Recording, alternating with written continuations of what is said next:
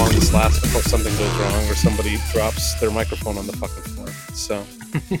Sounds Alicia's microphone is precariously perched on her laptop right now, as you can tell because when she moves her laptop, every time, yeah, when she time. moves her laptop, the camera or the microphone moves with it.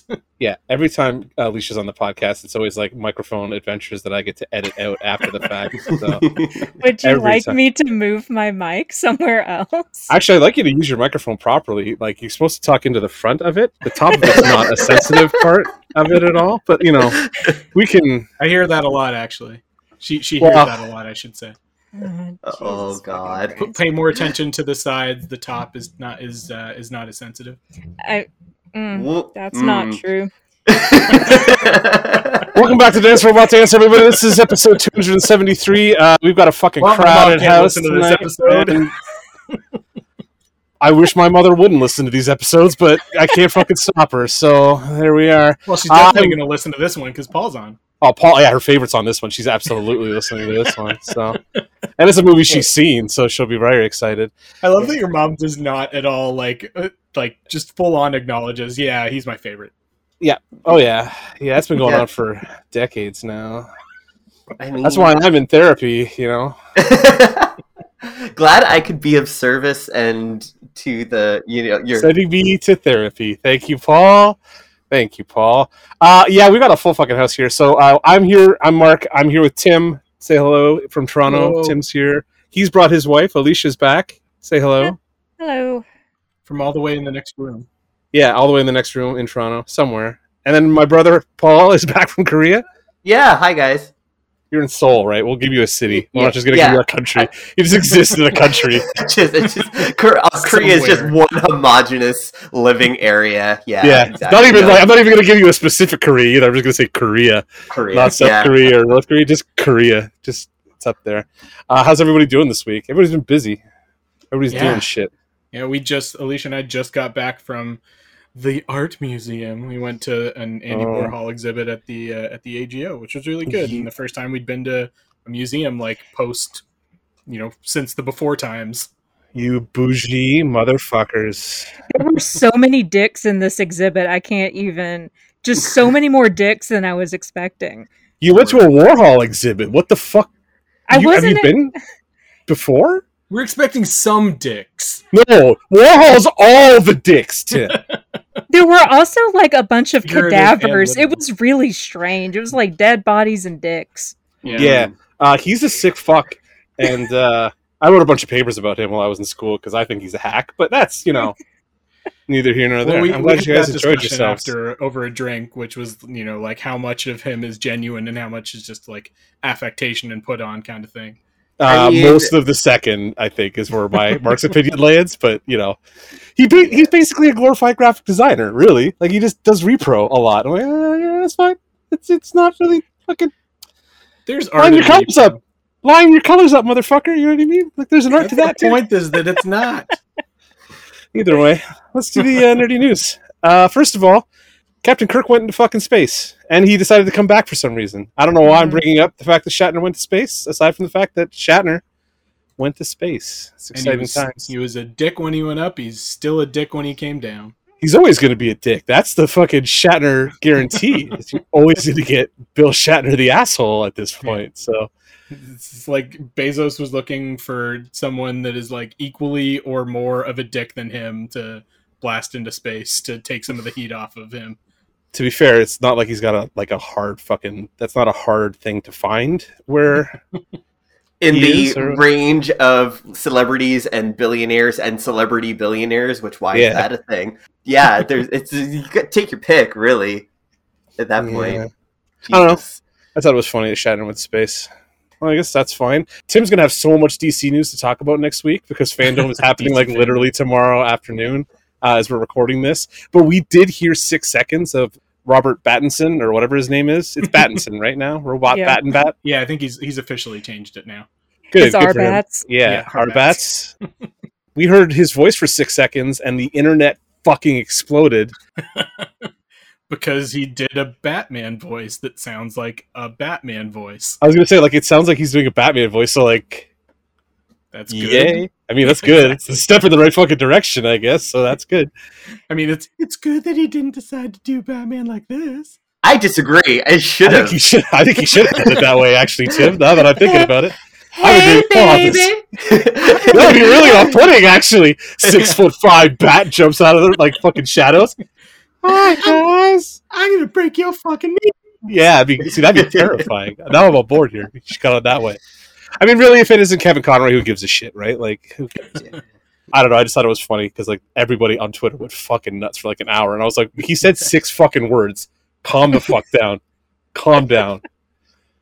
Anyway, show me the fucking Riddler. I don't give a shit about Batman anymore. Anyway, Yeah. moving along. I'm just I'm gonna be bouncing a bunch between a bunch of horse shit because it's just a bunch of horse shit this week. Apparently, we got an Adam Warlock. Yes, it's the guy that was playing young Elrond, unconfirmed young Elrond in the uh, Lord of the Rings series, but then I think got pulled off to probably to do this instead. oh, he got pulled off, did he? Wow, the hammer pulls you off. Ugh. All right. What is this dude's name? Will Poulter Uh, of Maze yeah. Runner and Black Mirror Bandersnatch fame has been cast as Adam Warlock in Guardians of the Galaxy 3. I've never seen this dude before. I've seen Maze yeah, Runner he was too. in he was in Midsommar, and Oh. he, was, he he played the the mentor uh, game designer. Oh, okay. The Yeah, weird- sorry. weird looking dude. Yeah, fair enough. I don't know why they're doing. I mean, I know why they're doing Adam Warlock. It just it makes no sense to me to do Adam Warlock after you've done the Infinity Gauntlet already. Yeah, I mean they'd already they teased it at this point, so they were like, because we got to go through with this." It's like he's it completely tied to the Infinity. Gauntlet story in the comics. Yeah. So like, I don't know what they're gonna do. I mean, not that it matters, I guess, but like, it's kind of a weird pull because like his entire fucking history is like completely tied to the Gauntlet and the Stones. So okay. Anyway, it's fine. Um, did we talk about Noah Hawley making an Alien show for Disney Plus? Yes, I think we mentioned that a while ago because Okay. I think it was like rumored or something like that, and I think we, or I don't know, was it confirmed? I guess so because Ridley Scott thinks it's a fucking terrible idea, and he was bitching Oh, about yeah. it again this week. So Okay, I don't know. yeah. I just, I just like, I always like bringing up when these old fucks just start getting cranky. Ridley Scott also made like alien related movies that are very divisive, let's say. So Yeah, don't really hold up to rewatch. yeah, I don't know that anybody really wants his you know blessing for future installments of the franchise at this point. The No. only thing he gets is that he made the best one. it's like the only reason Yeah. why I like kind of look at what he says about these movies still is because he made the best one still. But he's also made the worst one. So, and I I'm mean- going, yeah, going to I bat. just- like and- that fourth know, one is fucking pretty bad. Does exist, yeah. Yeah, that fourth one's pretty fucking bad.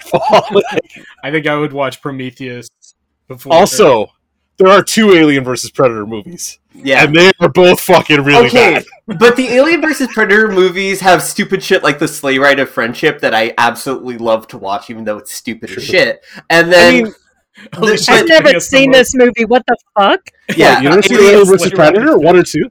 You've never No. seen cinematic masterpieces Alien versus Predator one and two? one and two. So I, I can't say that. What sleigh ride of friendship? Yeah. Did oh hear lord! that? Yeah, the the main uh, character, she and the predator end up escaping the aliens on like a, a hill sled, I down the s- think. a s- yeah, with like a on a sled. On a corpse. Oh no, it's, yeah. it's a regular sled. It's no, it's a regular sled. It's not a corpse It's a sled. metal. That's a different movie. Yeah, It's that. Yes. Okay, you're right. Sorry. The corpse Yeah. sled. It's got that's Ghost of Mars. I was just watching that John Carpenter thing that Red Letter Media did, and my brain's fricasseed. yeah, So yes. yeah. So Either Alien way. versus Predator has camp, camp value, whereas. I'm gonna go on record and say I think like Alien Resurrection is bad, but Alien Covenant I think is worse. I think it's worse. I mean, Okay. It's Alien so Covenant dumb. is pretty bad. Prometheus is probably the worst one for me oh, overall. oh, it's so. Like, boring. Prometheus Prometheus is so yeah, exa- That's exactly the reason why I say Prometheus because it commits the cardinal sin of being fucking horrifyingly boring.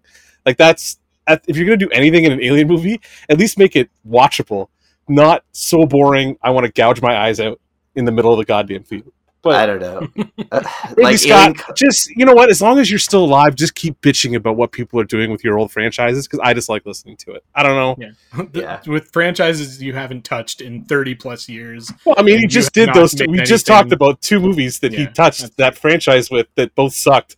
That Yeah. I think we honestly should just not listen to Ridley Scott when it comes to Alien because you know, or let, let's Agreed. just not listen to Ridley Scott. at all. Eh, Yep. We can do whatever I we mean- want. Apparently, Tom Holland has been quoted as saying "No Way Home" is the last of his Spider-Man movies. I don't know. I thought that was kind of pretty common knowledge at this point, but they've always talked about him being around forever, and he wants to stick around. And it's not like he's not going to show up in Avengers Five, guys.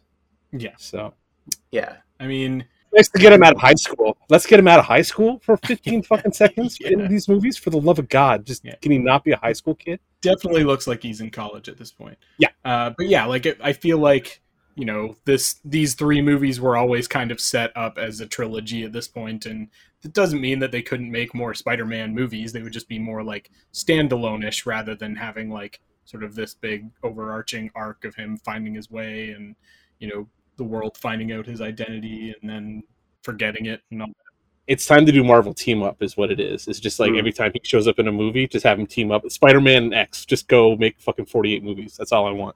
Yeah. It's time to do the last hunt. I mean, that's probably what this movie is going to hint at and then not do because they've got sixty eight trillion other ideas they've stuffed into it. So we'll see how this Sony movie turns out in a couple weeks. Actually, that comes out soon, right? Like in December.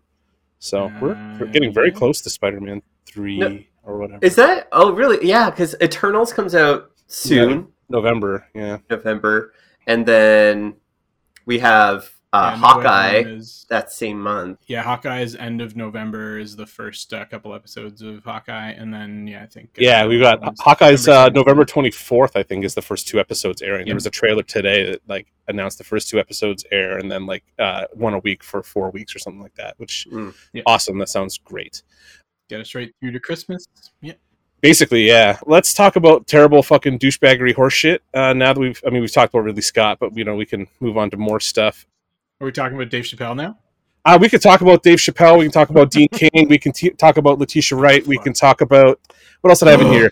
Oh, we can talk about CB Cebulski and Steven S. DeKnight leaving Marvel because of him. We can talk. What else do you guys? What do you guys want to talk about? What do you guys want to talk about? See, lots of shit. we already Talk- talked about Letitia Wright, and I don't care that she denied that she was saying That's fucking the only reason I brought it up. anti-vaxxer shit on the set because I don't believe you. To quote fucking Anchorman Ron Burgundy. Uh, Yeah. Anchorman, cinematic masterpiece. Anchorman. Don't believe you. No, no, like it's not like her Instagram changed or anything like that. Her social media presence stayed exactly the same. So this is just horseshit. Please don't persecute me or cancel me. Yeah. Please, Marvel, continue to give me six figure checks. Marvel, please. all she was trying to do was like say i didn't say anything on set that was anti-vax she definitely she had the opportunity to say i am not anti-vax and she did not say that so Yep. Yep. fuck off Yeah. Fully.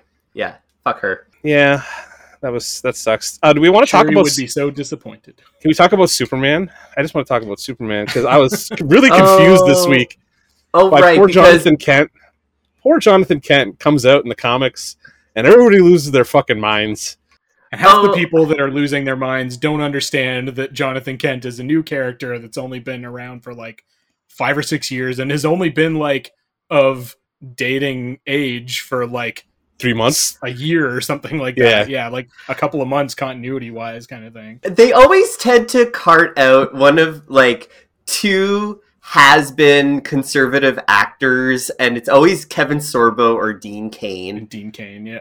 Cain is a pox on the fucking on that role. You know what I mean? Like, Uh, like honestly and eh, when dean and when i knew that dean cain had gone on fox news or whatever i was like i don't need even need to know what he said because i'm not like i You don't know you know, because you already know. know. what he said. Yeah, exactly. Yeah. You could show a bot a bunch of like Dean Cain's past like speeches and rants and shit like that, and it would spit out a reasonable facsimile of Yeah, what he pretty pro- what he said this time. No, you every time they do that with somebody like that, it comes out too cogent. You can't use AI to do it because AI requires logic to fucking program itself in. So it breaks itself every time. It's like Yeah. the Trump one, where all of a sudden Trump sounds cogent, even though he was using the same words, because a computer fucking built that script. It was an AI that did it. So I don't know. John Kent is by. Who cares? Great. That's fantastic. I think they should all. They should, I mean, Clark should be fucking more panned. He's a fucking alien. Like, what difference does it make to him? Like, do you really think, like, in Star Trek times, like when people are leaving the planet and seeing all kinds of weird, like, multi-gender wibbly wobbly everywhere, that they give Yeah, a but he shit? was raised about- like conserv in the conservative Midwest Eh. though. eh. Yeah. I mean, like one night with like Catwoman, and what do you think he's thinking about?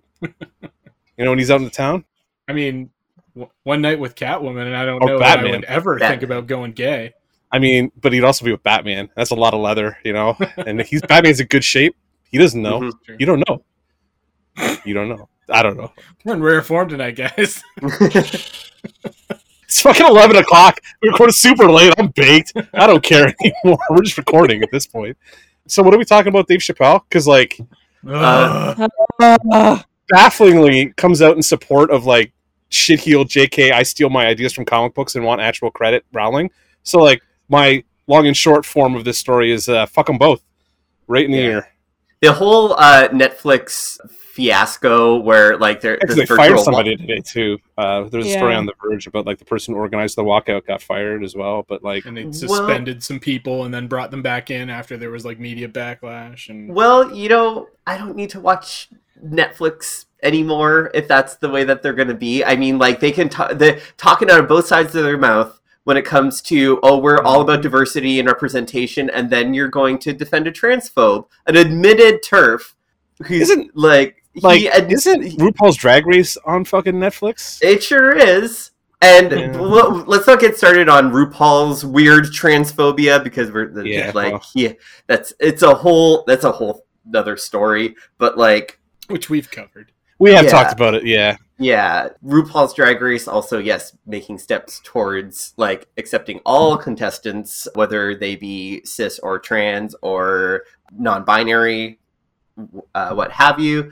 This is just such a bad look, and the way that that email leaked, of the Netflix boss's email leaked, where he was Yeah. justifying his defense of Dave Chappelle, was just absolutely mind-boggling. So yeah, fuck Netflix in general for this. I mean, Fuck their CEO in particular, who's the one that's like talking out of both sides of his mouth and being like, "Well, if we, you know, get rid of that, then we have to get rid of the progressive stuff too." And fuck off. I mean, just it's it's just so dumb. It's just really stupid.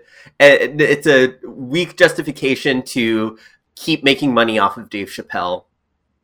I mm-hmm. mean, it's like they want to keep a particular brand alive on Netflix for monetary gain, and they are fucking up their damage control and just doing more harm than good, as it's per like usual. Dave Chappelle, when he stays in his fucking lane, is great. And you know, when he's talking about like black issues and shit like that, like has fucking great things to say.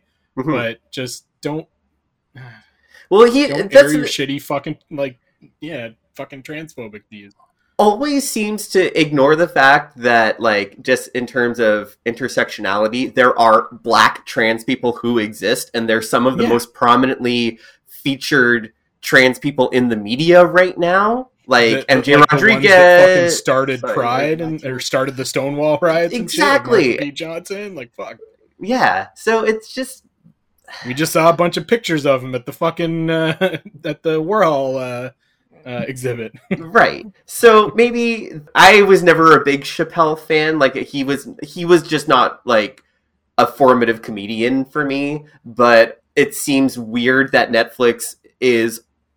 Look, we're gonna have all the representation in every single one of our new films or anything geared towards this particular age set, but we're gonna leave Dave Chappelle to this one comedian that's that's past his fucking prime, we're gonna defend till the end.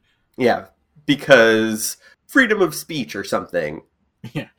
Sure. I don't. Whatever. Yeah. Fuck it. Because we can milk him for some more money still. Yeah. Yeah. I mean, probably. Yeah. Oh, looks like we're getting a Black Adam trailer tomorrow too. Doing this on Ooh, nice. Instagram Live right now. Interesting. Cool. Part of part of DC fandom for sure. Yeah, fandom's gonna be a busy thing I think this year. So it looks like they've got a lot of shit planned. Yep. Cool. Um, there was a trailer for Scream. I think this is five. It is five. Neve Campbell and Courteney Cox are both back. It's always nice to see Neve Campbell. I Period. mean, part, parts of Courteney Cox are back. Like there's I mean, parts like- of that that are that are that are new. I mean, I was gonna say like all the parts, like she's bringing everything back. She's she's got new stuff attached also. But that's and parts and some parts removed. And that is also true of some of the other st- Scream sequels where parts were attached to her in the intervening years, also because True. I mean, everybody gets work done, but yeah. So either way, I I mean, fuck, whatever. I'll watch another Scream movie. Yeah. Yeah. If Campbell's in it, I'll watch it. So there's that. Scream Four was underrated. Yeah, Yeah, actually, I like Scream Four. Did we I talk Scream about that one? No, I didn't actually see Scream Four. I should. Mm. I, I Yeah, I it was fun. Things about it. Yeah.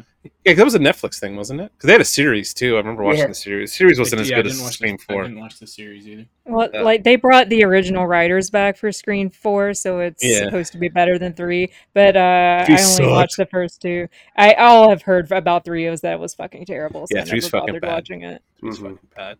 Not that I'm like, I think, I mean, the first one's real, like, the first one's of its time, I think is what we basically kind of came down on when we, we Yeah. talked about it. Last year we did that, or was it the year before?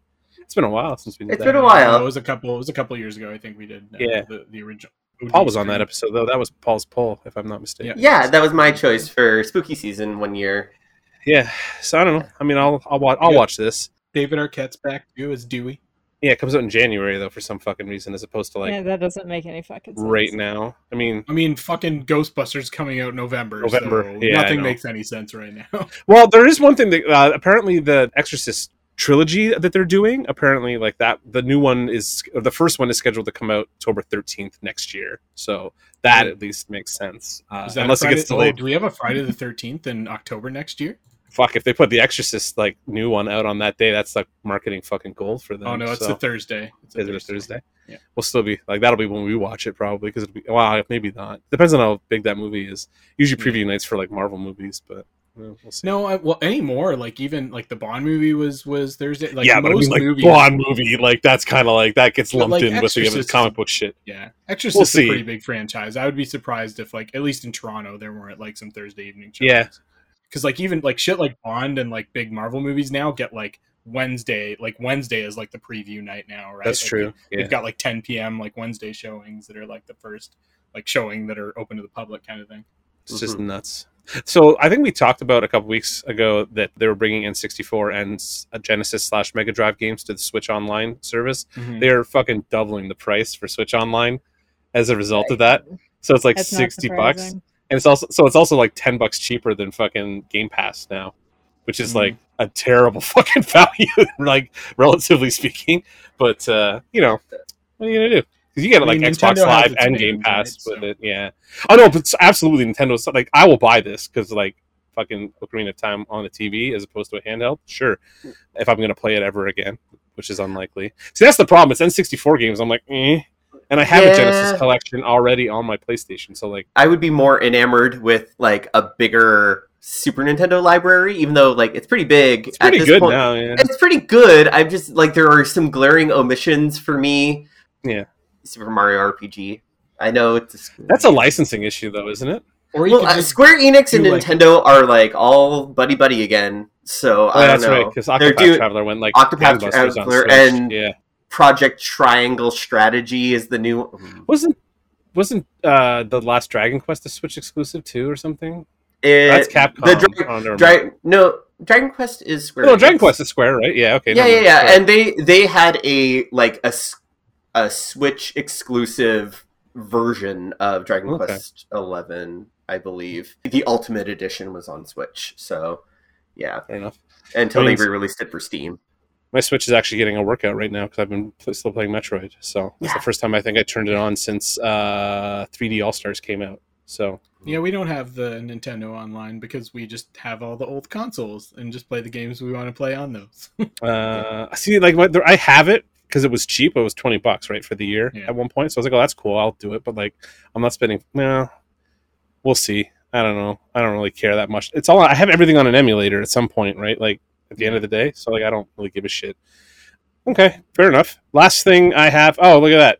There's two things. One that I we fuck Netflix, but Kevin Smith's Masters of the Universe Revelations Part Two comes out November 23rd.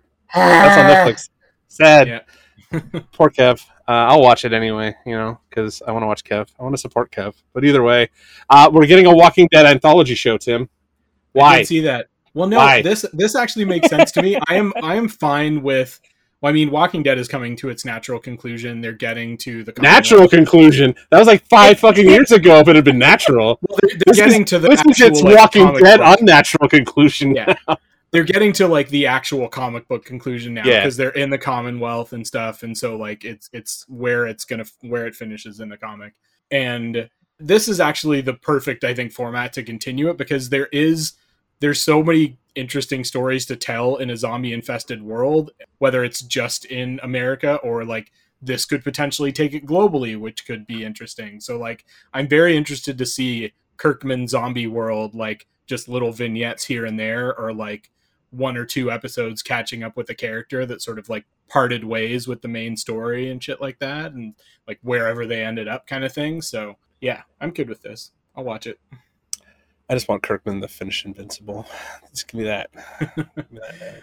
Well, the, the thing too is this will there will only be two series left after this season of The Walking Dead is the last season, and Walking Dead: The World Beyond got canceled after its second season, which is airing right now. So Fear the Walking Dead and this will be the only two left at this point. And I don't know how much life Fear the Walking Dead has left in it either. So Fair enough. and it's only it's only a six episode first season too so like it's a you know sort of low commitment like just gonna you know they're clearly just like testing the waters with it and seeing if there's appetite for it so They didn't hire Bryan Fuller to do it, right? Where he's going to pull out halfway through production and then it's going to turn into Walking Dead Discovery, and we have problems. I mean, i fucking no i hope not yeah, let's hope not. Anyway, that's all I had for news this week. I think that was was a it was quite the sit. So, Yeah. uh, Tim, do you have anything else you, you want to bring up before we move on? uh, just the only thing which we which we talked about last week was the iatse uh, Oh, yeah, that's strike is now Monday. actually authorized for Monday if there's no agreement. Monday, as we're recording this, so the 18th of October. If there is no agreement reached with the you know industry group or whatever kind of thing, so yeah, strike fucking crazy if you don't get your shit. Yeah, I'm yeah, we're Yeah. fully in support agreed. because because our support totally make, means the world to them, right? Like they wouldn't Yeah, I mean, nobody gives a shit. Yeah, they wouldn't strike if they didn't have Dance Robot Dance's support. Nope, nope, nope. We are the fucking like the word that you know the straw that breaks the camel's back or Mhm. whatever. Yeah. Anyway, it's geek of the week time, guys. Geek of the week. Geek of the week. I like this because this is that one where like Alicia doesn't play along also. So like I have a partner in shaming you two. Yeah. I, Anyway. I have no shame. We know. It's never been a thing. I know. That's true. Paul, why don't you start us off since you're super chatty tonight? yeah, well, I've been Final Fantasy 14. playing Final Fantasy, but it's not my geek of the week. Not my geek of the week. because you know, Endwalker's coming out next month, and so gotta gotta get some stuff caught up. Yeah, Steam's trying to sell it to me at this point. So like they, they must be doing a big push on that DLC, eh? Well, they became the highest subscribed MMO. They've surpassed World of Warcraft now because World of Warcraft started hemorrhaging subscribers to Final Fantasy XIV. In wake of the Blizzard like controversies and stuff Yeah, like that. yeah, I remember yeah, hearing about that. Yeah, okay. Yeah, cool. a, so we've had some congested servers or on the North American side. Japanese has been the same. So we're I'm well, good. did like the Japanese ever take to World of Warcraft? Probably not like no, not really. near the numbers no. that people over here But did. Korea did because Korea and Blizzard have Korea loves StarCraft though. They like that's StarCraft, right? They loved WoW too. Like Jihoon used WoW? to play WoW before he met me. So like I guess that's a thing. But anyway, uh, mine is the Castlevania Advance Yeah. trilogy that came out. I was I didn't I haven't downloaded Metroid Dread yet because Monster. You fucking monster. Uh, they don't need my numbers. It's fine. It's doing great. I know it's actually doing quite well. I'm very impressed with them. So Yeah, well, maybe this means that there will be more Metroid things in Nintendo Land, but we will see. we know we're getting Prime, right? Like Prime Four is Yeah. coming. So But maybe they'll like I don't know, speed up the process on Switch Yeah, Four or whatever, like whatever. yeah, yeah, sure. I downloaded the Castlevania Advance trilogy to just get a feel for Metroidvanias again because it's been a while. I've been in Final Fantasy XIV land for a really long time. It's like three years you've been playing that game now. Ah, it's so good. It's gotten better and better. But I started playing through Circle of the Moon, and it really holds up. Like I really like the card Yeah. system that they have on that one. It's got a cool like magic system, and it's very unforgivingly challenging in certain locations, which is really great because it's what I crave from a Castlevania game. So, I like when it gets to the point where you're super invincible Like it can just it, it still feels good, but it's kind of boring. But Circle Yeah. of the Moon always has a little bit of element of danger because things can insta kill you really fast, even at the yeah, that's um that's one of the harder ones too Mhm. out of that run of Igavanias because like I think that might be the hardest one out of the bunch. When I think, yeah, Maybe I Harmony so. of Dissonance like further down the line, but like I Harmony is not is not that bad. Harmony, I would say. was Cer- bad? I'm trying to remember. uh, yeah, Harmony is a It's been a little while bit since I played a lot of forgiving. them either. So Yeah, but uh, no, Circle of the Moon is definitely like one of the more challenging ones, and I I have been enjoying playing that. That's my geek of the week. nice, nice. Yeah, I have to get you on Dread. You're gonna enjoy it. It's uh, it's pretty dope. So, Hmm. uh, Alicia, let's do the guest first. So, Black Milk, which is a uh, a dress company uh, located, well, they do more than dresses, but primarily dresses out of Australia, did a Legend of Zelda crossover, and I spent way too much money. And one of the things I got was a dress that looks like Link's lobster pajamas from Wind Waker, and I'm so fucking stoked to live my lobster pajama fantasy now. Lobster pajama. Why is that familiar? I know that. I know what you're talking about. Oh, like the shirt he's wearing at the beginning of the game. Exactly, yeah. Oh, okay. Really, you have that shirt? Well, I, I just bought a dress that looks really similar to it, and I'm very excited. I also have a hoodie that has that same print on it that Tim got me for Christmas one year. Hmm. I remember. I'm I'm obsessed. I love crustaceans, and I also love Zelda, and that's really like peak aesthetic for me. It's really cute. It is cute. You can get that in uh, Breath of the Wild too, right? I remember picking it up at some point, There's something like that, yeah, or like a, a, a lobster shirt or something. like a lobster shirt or something like that. I remember. Okay, fair enough. That's cool. Actually, I didn't, that's that you're dressing like Link. I think you have a problem. Eh, well, Why is there no you- men's collection? This is bullshit. Exactly. Right. Bullshit. I- I did It's look it crazy. up too, it immediately sold out too. Like one of the dresses I really wanted sold out within like 30 minutes, and I was quite upset about it. What is this? Hmm. A graphics card? I don't understand. Why would it sell it so fast? People like fashion art. People like dressing up in video game fashion. Part of like digging around for a graphics card became like using the same system that the sneaker guys use, like the the Nike guys that do the Jordan like drops and stuff like that. Those guys are fucking crazy too in terms of like mm-hmm. grabbing drops at the last minute. You think getting a PlayStation's hard. Getting those limited Nikes apparently is fucking like murder. So I don't Yeah. Tim, what's your geek of the week? I had this week off just because I had extra sort of vacation days I kind of needed to take, so I, I used that to uh, put up our Halloween decorations in advance of our cocktails and cupcakes Halloween party, which is happening tomorrow as we're recording this. And I also bought some new ones, which are related to our meat of the episode. The first time I went, which was on my own, I bought a Beetlejuice gravestone, like tombstone, that has Oh, like the oh, here lies here. Beetlejuice and like lights Nice. up, and yeah, and then they also had like a life-size Beetlejuice animatronic. And the next night, Alicia wanted to go back to the because I went like during the day when she was working. The next night, Alicia wanted to go to the Halloween store together, and so we went back and we bought a life-size Beetlejuice animatronic that talks and moves. It was the last one they had. It was like the display. I want it. I, want need it. pictures. I need at least pictures. I'm working on a print. How good? Like how good's the likeness on it? It's Not good. great. Not great. there you go. I trust Alicia. For like a, you know, two hundred and something dollar like you know animatronic. You spent two hundred dollars on that? Yeah. and that was with a coop with a twenty percent off coupon. It's it's fucking like life size kind of thing, and yeah. Let us live our Halloween fantasy. It's amazing. You fucking do, you guys. That's completely fine. and before we even had all of our Halloween decorations up, there was a little girl yesterday that was walking past our house in in like broad daylight and just stood. uh, We both Alicia and I were both in our offices, had our windows open, and we just heard screaming coming from out in front of our house. And there was just this little like seven year old girl that was just like standing in front of our house, pointing and screaming at it. and like that wasn't even like the light effects and stuff weren't going because it was the middle of the day like the the spider that jumps out at you like wasn't turned on or anything so like I don't know. They- Tim, I don't know I'm if the going to- six is ready be for you. i'm going to be cleaning children's shit off of our porch on how this halloween is the fucking night. best time of year. Tim, you're gonna get fucking arrested. I don't know if the six is ready for you guys yet. You know what I mean? Like Tim's getting fucking arrested this week. or like on Halloween week. It's gonna be fucking awesome. Mhm. Us, I mean, holy shit, that's great.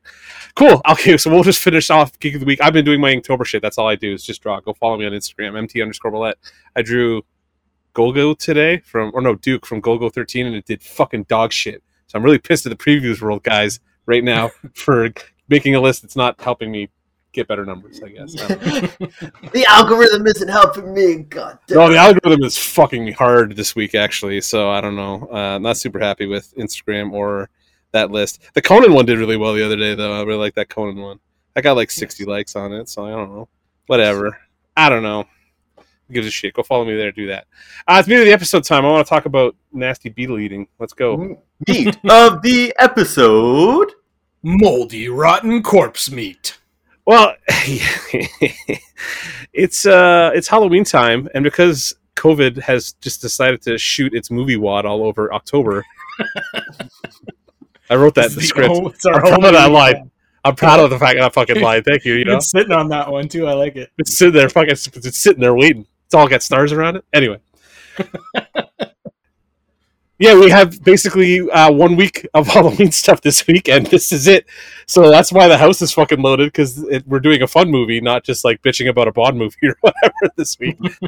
and we picked, I, I guess we, I don't know how we picked it. We just kind of were like, Paul wanted to talk about Beetlejuice last year, and I'm always about talking about Beetlejuice. And the 4K came out, so I've watched Beetlejuice on 4K now. And then all of a sudden, like Alicia, it's one of her favorite movies. So like everybody loves Beetlejuice. So we're talking about fucking 1980 something's Beetlejuice tonight. 88. That's right. It was the year right before Batman, wasn't it? Because like, Michael Keaton. yeah. Also, just like Jack Nicholson steals half his performance from this movie, but you know, Yeah, it's fine. well, yeah, uh, yeah. It's the it's the best movie ever in my opinion. yeah, this is like Paul's Ghostbusters. Like he loves this movie. I like love, I love Ghostbusters. so much, Yeah, so much. I could I I watch it very regularly. It is my like it is my Happy salvation. place, which it's is my happy place. kind of a weird thing to say. I mean, is it because No. there's so much to love about this movie? There's This so much. performance is like fucking straight cocaine to the brain. You know what I mean? Like it's And- so good. Yeah, and that is one among many that I fucking adore. So, like, let's get into it because I have Absolutely. I have notes. I have uh, notes. We're gonna start we're gonna walk through the plot is dance robot dance tradition at this point Um, so and paul has volunteered to walk us through the plot so paul Yes. before we start glowingly blowing this fucking movie which we are probably gonna do tell us the plot of beetlejuice all 90 glorious minutes of it it is so snappy. I love it. Anyway, it is Beetlejuice is a story about a happy child-free couple being condemned in the afterlife to parenthood for a hundred years because they break for animals. That's one. That's one way of putting it. he's not fucking wrong and i kind of hate him for it so like that's fine I've. Uh, You're, no just go we're good just go All right. So we start off in the opening credits, the genius opening credits, where it's like, oh, look at this cool town. And then you find out it's a whole miniature that is created by the Maitlands, Barbara and Adam Maitland, who are spending their staycation renovating and fixing up their impressively rustic home. They gift each other supplies in cutesy ways, and but they're like not Mormon Very- about It's it. very They're like cottage core. yeah, but yeah, they still they still fuck though. You can tell that they still fuck, and so it's like, I don't know that that dress. Barbara's dress is pretty Mormon. yeah, but it's got Geena Davis underneath it, so there is yeah, also that there is that, and I we don't also know that have they're necessarily child free, but maybe they just can't figure out how to have kids. he is Ah. dumb he is okay. My my theory on this is that Barbara married her sex idiot, who happens to be Alec Baldwin, and if you watch Thirty Rock, Here's the thing. Like, if you're gonna marry your sex idiot and it looks like Alec Baldwin, sure, It's- sure, sure, like go for it, right? I guess. right, Especially if you're fucking Geena Davis in 1988. Sweet Jesus. Jesus, yeah. Yeah. So, yeah, they're just having a good time. And then, okay, so they're renovating their house, and you can tell that they're still really in love. But then their fun is interrupted by the first obvious villain of the piece, Jane, the real estate agent, whose look says her idea of fun is church bake sale on a small boat because she's got like this fucking cardigan set and like an anorak on. And she's Oh, fucking horrible. You got bake sale. I got book burning. But okay, fair. We Yeah. can do either one. I I mean, yeah, there's there's a big overlap on that Venn diagram. Let's be honest. Yeah. yeah, it's like Yeah. a circle. So there you go. She forces herself into their home and tells Barbara that an offer has been made on it, even though there is no intention to sell, and then shames Barbara for not having children, even though Barbara's clearly got a sore spot for it. And I never got to see Jane comically dead in the afterlife at the end of the movie, and it's the only bad thing about this film. Yeah, I fucking hate Jane. I, That and the sex pest. yeah, oh well, this that's a more meta hatred about this movie. Like the in universe, Jane not being like I don't know Getting her come up and burned at the stake. I don't know. Yeah, basically, getting yeah. whatever. Like Yeah. they they just act like her being her is just kind of annoying instead of just like fucking horrible. But borderline harassment mostly.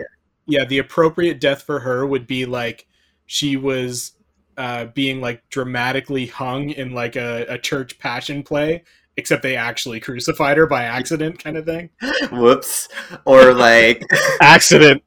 Tim, Yeah. you gotta put the quotes. You gotta put the accident. quotes on accident there. It's not yeah, not appropriate otherwise. You know. Yeah. So Yeah. So yeah, yeah. Jane is horrible, and th- she fucks off after they tell her to fuck off. Essentially. I didn't realize that Jane is actually supposed to be Barbara's cousin. Oh is she really? Yeah. That's what that's what the Wikipedia entry says. I mean, like, yeah, she's related. I, I didn't. know Yeah, they that. say they're family, but I always just I I never took that line as literal. I was just assumed it was Yeah. like they were like school friends that you know they treated her. I mean, to be fair, they do treat her like family. Where it's just like you know what. I can't tell this person to kill themselves, but like I'm gonna, I'm just gonna will it at them for Yeah. 20 years. Like her being family is why I always thought it was such a dick move that she brought up that the house was too big for them because Yeah. obviously, like She would know they're, they're- everything, like, the well, well, like they're they're trying to have kids, right? Yeah. Like, Yeah. yeah, it's it's shitty. Yeah, it's extra shitty. Like she gets, she's that kind scene of- gets more and more uncomfortable every year that I watch this Oh, movie. God, It's yeah. basically, you know what I mean? So Yeah. But really, this house is too big. Like, go fuck it. Let them live their lives. I want that big. I want that big house out there. Me and like Yeah. 14 pit bulls. Come fucking tell me to sell my house when I got 14 pit bulls living in it. As a couple that just bought a three bedroom house in Toronto that does not have kids, fuck you. yeah. You have two dogs. Those dogs We do. require space. Gordon Gordon needs some strutting room, so Well, especially with his cone, he needs he needs more space than yeah. he can't back up properly anymore. Does he do? It's like Harley's gotten to the point where her hips are so bad she can't turn. She just like backs up all the time. Like she'll never turn around. She just backs up. It's Aw. hilarious.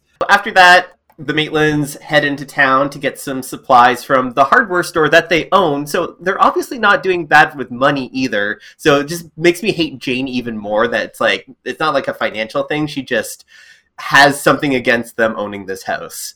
She's probably jealous. She probably thinks she deserves it. It's probably a Yeah. family home that's in the script, and we just like don't hear half the stuff because Tim Burton's really fond of doing that. There's all this detail in like a script that like you never hear in the movie. Yeah, it's all especially just like for. apocrypha afterwards on like fucking TV tropes or whatever. I don't know. In like 2021, I bet this movie would have been three hours long because that's how movies are made these days. but Everything is three Oh hours. my everything's God. two to three hours long. But because we need lore, That would fucking kill this movie. Like making it any longer than like hundred minutes would fucking destroy it. So yeah, Yeah. absolutely.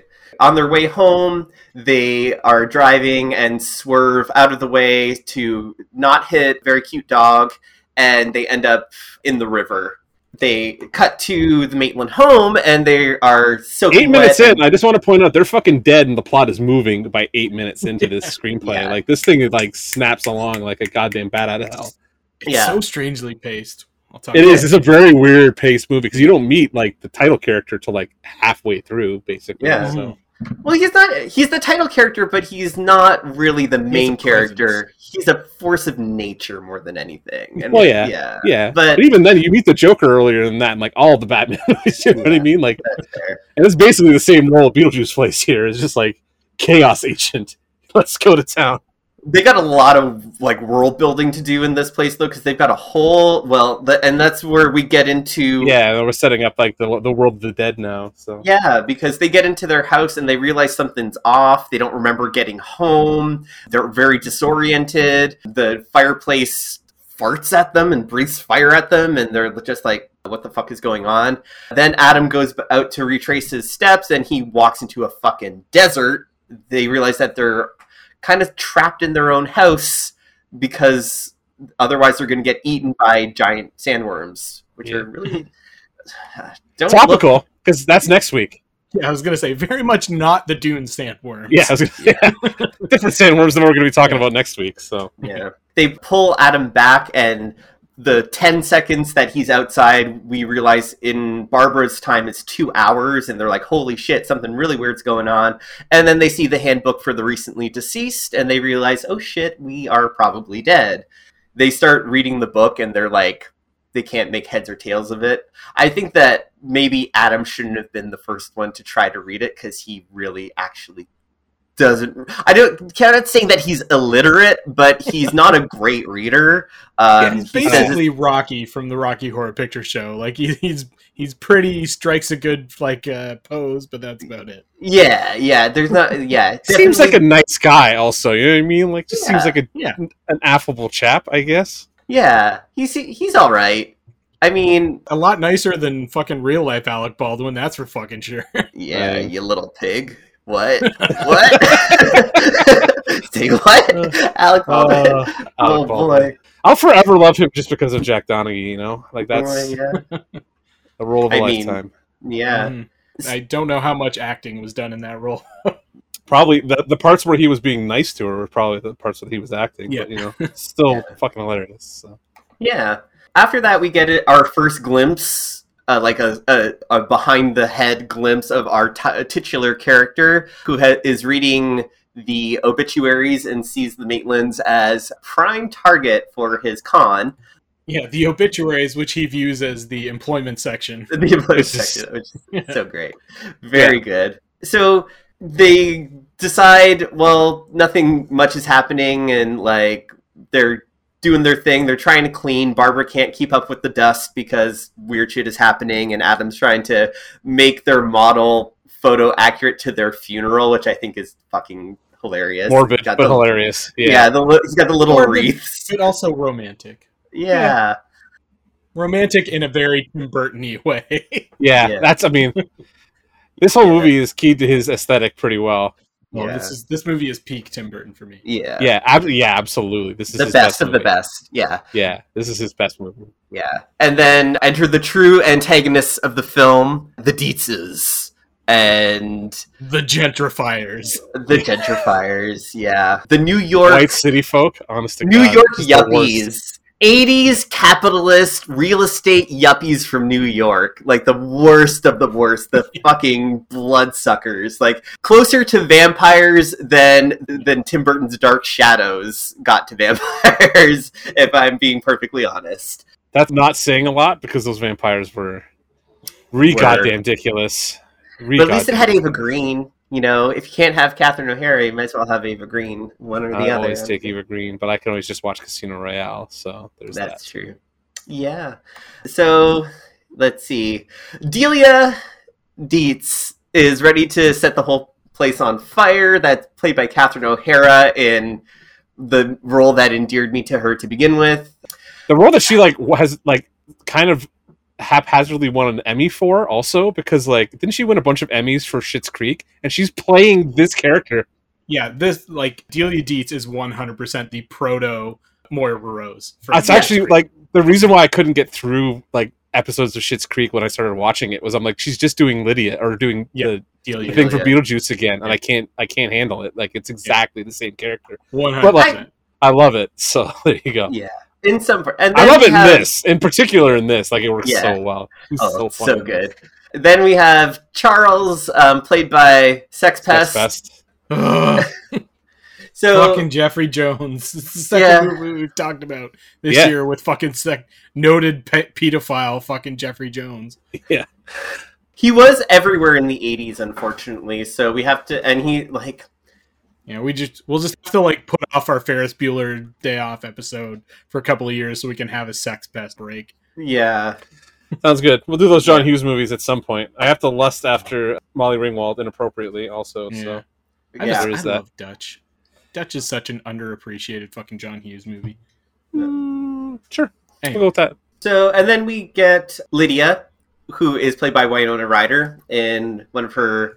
Uh, This is like her early first. Is this her roles. first big one? This is the first time I remember seeing Winona Ryder. This is yeah, my this first is my first time like becoming conscious of Winona Ryder for sure. Yeah, God, she's so sh from the very beginning, wasn't she just like the most magnetic? I just love this. I love Winona Ryder a lot. yeah. she's I'm, great. I'm not gonna. I'm not gonna comment any further than I already have on my love of Winona Ryder. Over Before this, the only You're gonna get a did cease and desist letter at this point. I'm- point. Eventually, somebody's gonna come and fucking break my knees or something. Because yeah, I talk about her a lot. She was my. She was like the first girl I had a crush on, probably like celebrity wise.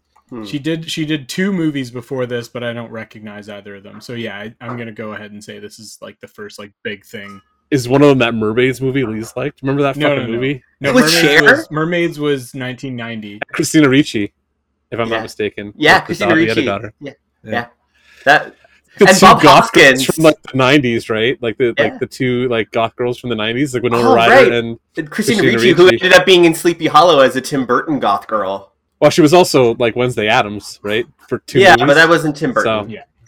no. Should No, What? no, it, it felt how like did he manage to do that? How did he manage to not do the Addams Family? Actually, because he was that I doing think Edward about it. Scissorhands at the time. Yeah, I think I would have rather had seen him do fucking uh, Addams Family. Although you Uh, know what, Those Addams Family movies are fucking fantastic though. Like Barry Sonnenfeld knocked those out like out the fucking park. Yeah, he did a couple of decent movies at like in the in the '90s. There, right? He did the Addams Family, then he wrote over to Men in Black. Did he not? Like was that? yeah? Barry Two big movies he yeah, did. yeah. Yeah. To be fair, I don't To fully be credit fair. Sonnenfeld for that because really Raul Julia and uh, Anjelica Huston. Anjelica Huston as Morticia were the ones who like the second movie. Christopher Lloyd. And Christopher Lloyd as uh, Fester. yeah. okay, it's just do that Fester's so badly written. I don't know, but also Joan Cusack in as Debbie in the second film. Yes. Cusack in everything, my friend. Everything. Anyway, I was a ballerina. Delicate. yeah. So the next uh, character we get introduced to is Otho, Delia's gayish spiritualist life coach interior designer. Gayish. Like flaming hot. Gay. Yeah. Interior well, designer. It really was. yeah. That's he passed away in 2010. Did you know he was dead? I didn't know he was dead. Oh no, Oh, I bunch didn't of, know I did not know he did. Yeah. He was also in a bunch of the wasn't he in a bunch of the um Ernest movies too, wasn't he? This guy's he's got like the craziest career out of almost anybody in this movie except for Sex Pest. who's- oh, he was the mayor excited of Halloween. Town. Yeah, he's fucking in everything, man. He was he was in Justice League Unlimited. He did more voice work than fucking uh, Frank Welker. That guy's done voice Oh, work yeah, he was prolific on both movies, Yeah. movies and TV. Mhm. I did not realize he pla he did the voice for uh, the mayor of Halloween Town, but that totally Yeah. tracks. of course, he's a Tim Burton person. Like, what do you think happens? Tim Burton's one of those like production crew guys where like he just Oh yeah, drags he the just same actors. back the same people. Yeah. Yeah, over Mhm. and over again. Yeah. Yeah. I was personally offended by Otho's woven blazer bolo tie combination at the beginning. I knew he was evil. Even as a child, I knew that there was something off about this man, and I, I finally nailed it uh, upon viewing it as an almost 36 year old. It's the Aztec bolo tie situation. Fucking monstrous. It's that weird flat top he's got going on too, kind of Uh, like well, Yeah. That throws me. the aesthetic is unique to say the least. Uh, Leisure suit just gets me. Yeah. So good at the end. yeah. it feels very much like stereotypical like '90s like New York artsy gay kind of thing, Yeah. right? Yeah. Yeah. Oh yeah, hundred percent. Very- Yeah, very that. And so the Maitlands are not happy that the Deetzes have come to take over their territory, and the Maitlands try to scare them away with various um, acts of horror, but the Deetzes can't see them.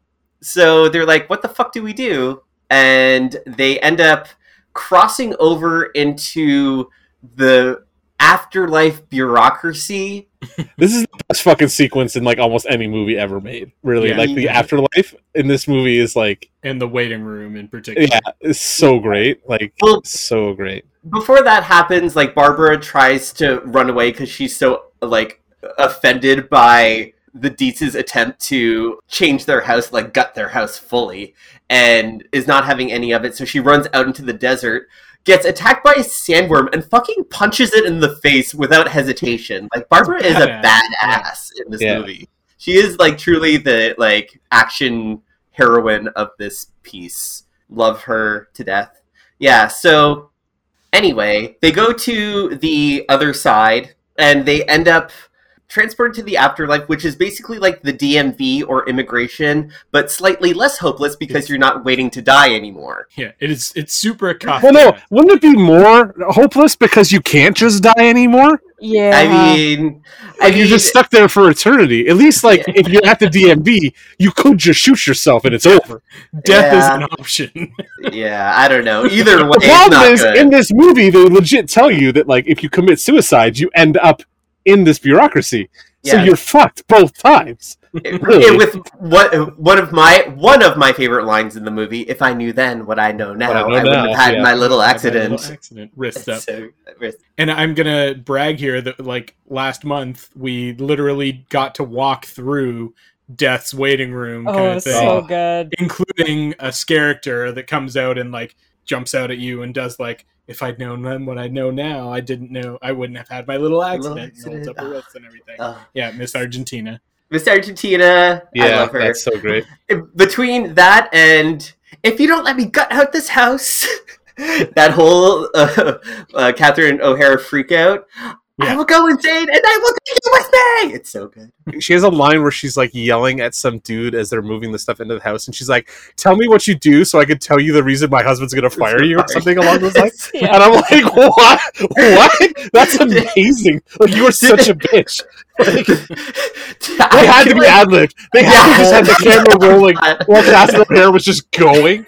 Because that's totally a Catherine O'Hara line. That's not a Tim Burton line, right? It's whole Catherine O'Hara of like, yeah, and the whole It's sequence just of her like screaming. my sculpture, and Yeah. not, Oh, not God. as in the, it's my, it, it's I Yeah. made it, not as Yeah. though I own. Yeah, and, or the, when she uh, the sculpture crashes into her, and she's like, "Do you think I want to die like this?" I don't It's want to die like this.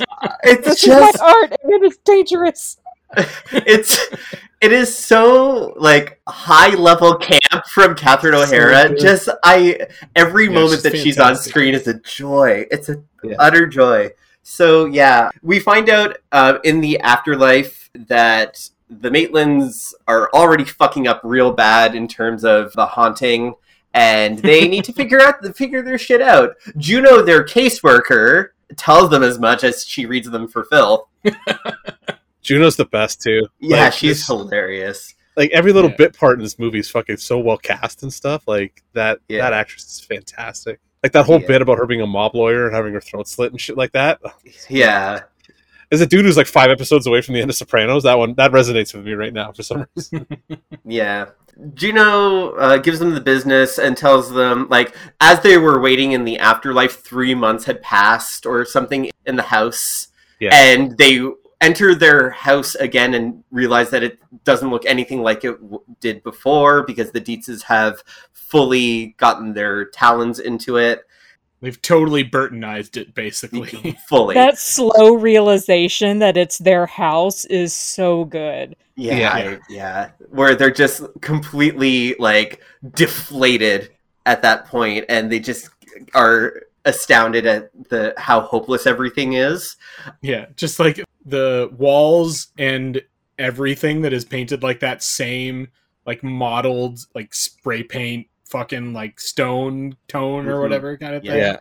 God damn it. It was just Oh. everything just blends in together. Yeah, it's all flecked and that weird floor with the fucking forced perspective shit all over it for no Yeah. reason aside from just to be annoying too. Like God, you know that the only reason they did that is so like because she thought it would be like obnoxious. Yeah. yeah. Yeah. it is such a like early 90s Memphis nightmare. It does kind of like ring of Pee Wee's Playhouse, like in hell almost. Yeah, Like exactly. the aesthetic Yeah. of it. So oh, Juno also talks, uh, warns them away from Beetlejuice, Yes. who has tried to make a name for himself, who was her ex assistant and made it a name for himself as a bioexorcist and said he could get rid of the living and tells them to like figure your shit out and get rid of the Deetzes by yourself because Beetlejuice is a terrible idea. Or the best idea? We're not sure yet. They subsequently ignore that. So we get back into the real world, and Sex Pest is calling his boss to hmm. tell him about all of the real estate opportunities. He came to, or are they Maine, to relax. Connecticut. Connect, Connecticut, right. Winter Garden, Connecticut or something. like Yeah. that? Connecticut. He came there to relax and get away from the city, and then immediately starts seeing dollar signs everywhere he looks in terms of real estate, because he's a monster as well, one another true villain of the piece, and is trying to get his New York investors to come visit so they can see what he sees. And so they plan a dinner party to get some cool New York people to come to Connecticut, and that goes uh, as a viewer really friggin' well. So the dinner party is on, and Barbara and Adam are like, "What the fuck do we do?" And they decide to summon Beetlejuice, and we get yet another amazing scene where we get to actually see Michael Keaton do his thing. And I just want to let us all react to the fact that Michael Keaton is a fucking genius in this movie. He's like this is his best. Like I I've seen him in like almost everything. Like he's in Oh, tons yeah, of shit. This is but his he's best role.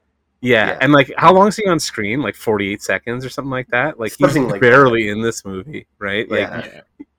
It was- got maybe maybe twenty minutes out of this like you know hour and a half movie. He's Yeah. actually on screen. and all he does the entire time is fight Catherine O'Hara for fucking screen presence, basically. Like they're Yeah. just like yeah, trying to outdo uh, They're outshine both each other. fighting over the same piece of scenery, kind of. Yeah, thing. they're, they're both chewing on. Yeah, yeah. so Yeah, Beetlejuice clearly wants to maybe fuck both of them, but definitely wants to fuck Barbara and maybe kind of cuck Adam in the process. I don't know what's going on here, but there's, there's a weird... definitely a side of him that wants to get in with Alec Baldwin too. He just he wears his clothes and stuff. So like, yeah, yeah, yeah, He's got a bit of Frank-N-Furter energy. Yeah. Sure. They get the fuck out of there because Beetlejuice is. They realize immediately is it was a terrible idea, and they should have listened to Juno. And then we get nice fucking model honk honk, and um, him driving and crashing the car too, which is just fucking yeah. awesome stuff. Barbara being the quick learner that she is. So Beetlejuice uses his like ventriloquist power to speak through Barbara, and she immediately takes it and runs with it as soon as they get back into their house and decides to possess the dinner party with Harry Belafonte in the other most amazing scene from this movie. Oh, I Oh, yeah. can't I c- couldn't choose what my favorite is at this point. This viewing was the first time I realized that the the old dude in that scene is fucking Dick Cavett, for, former host of the Tonight Show. Oh, you didn't know? Yeah, yeah. Yeah. I There's- just I'd never recognized Dick Cavett before. Like I, you know, Mhm. that's way before my fucking time. But like I was looking it up this time. I was like, holy shit! I didn't know that there was an audio track beneath the Harry Belafonte song on this. I was listening, to, watching this with headphones on, and you can actually hear some of the actors singing under the music a little bit. And it's really weird. Oh, it's yeah. kind of funny. I want to hear like an isolated audio version of it because it's like, It comes through on some of the surround channels in the new like the 4K mix. Yes. Like you can hear it real subtly if you get close to your your front center We streamed channel. on Netflix, but we didn't have it on like really loud or anything.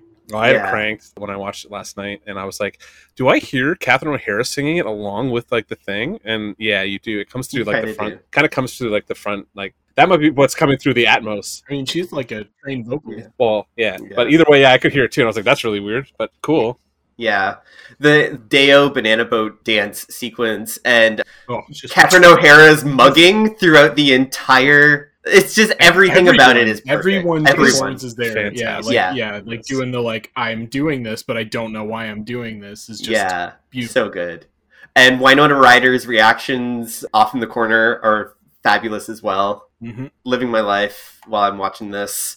So they go back upstairs and expect the entire party to run screaming, but the New York yuppies see a financial opportunity and capitalism again, the true villain of the piece because because yes. So Isn't it always? They're such a pair of rubes too that they think this is going to send these like New Yorkers who've seen The Exorcist forty times like running out of the like you know what I mean like these Yeah. people have seen horrible shit so like yeah. they live in New York City like your dance routine's not going to scare them Yeah, they're so blasé about everything that Yeah. it's just it's pretty bad. They realize that the ghost can't be manipulated as such, and a bunch of the guests leave and tell Delia to fuck off, basically, which she deserves, but also ouch.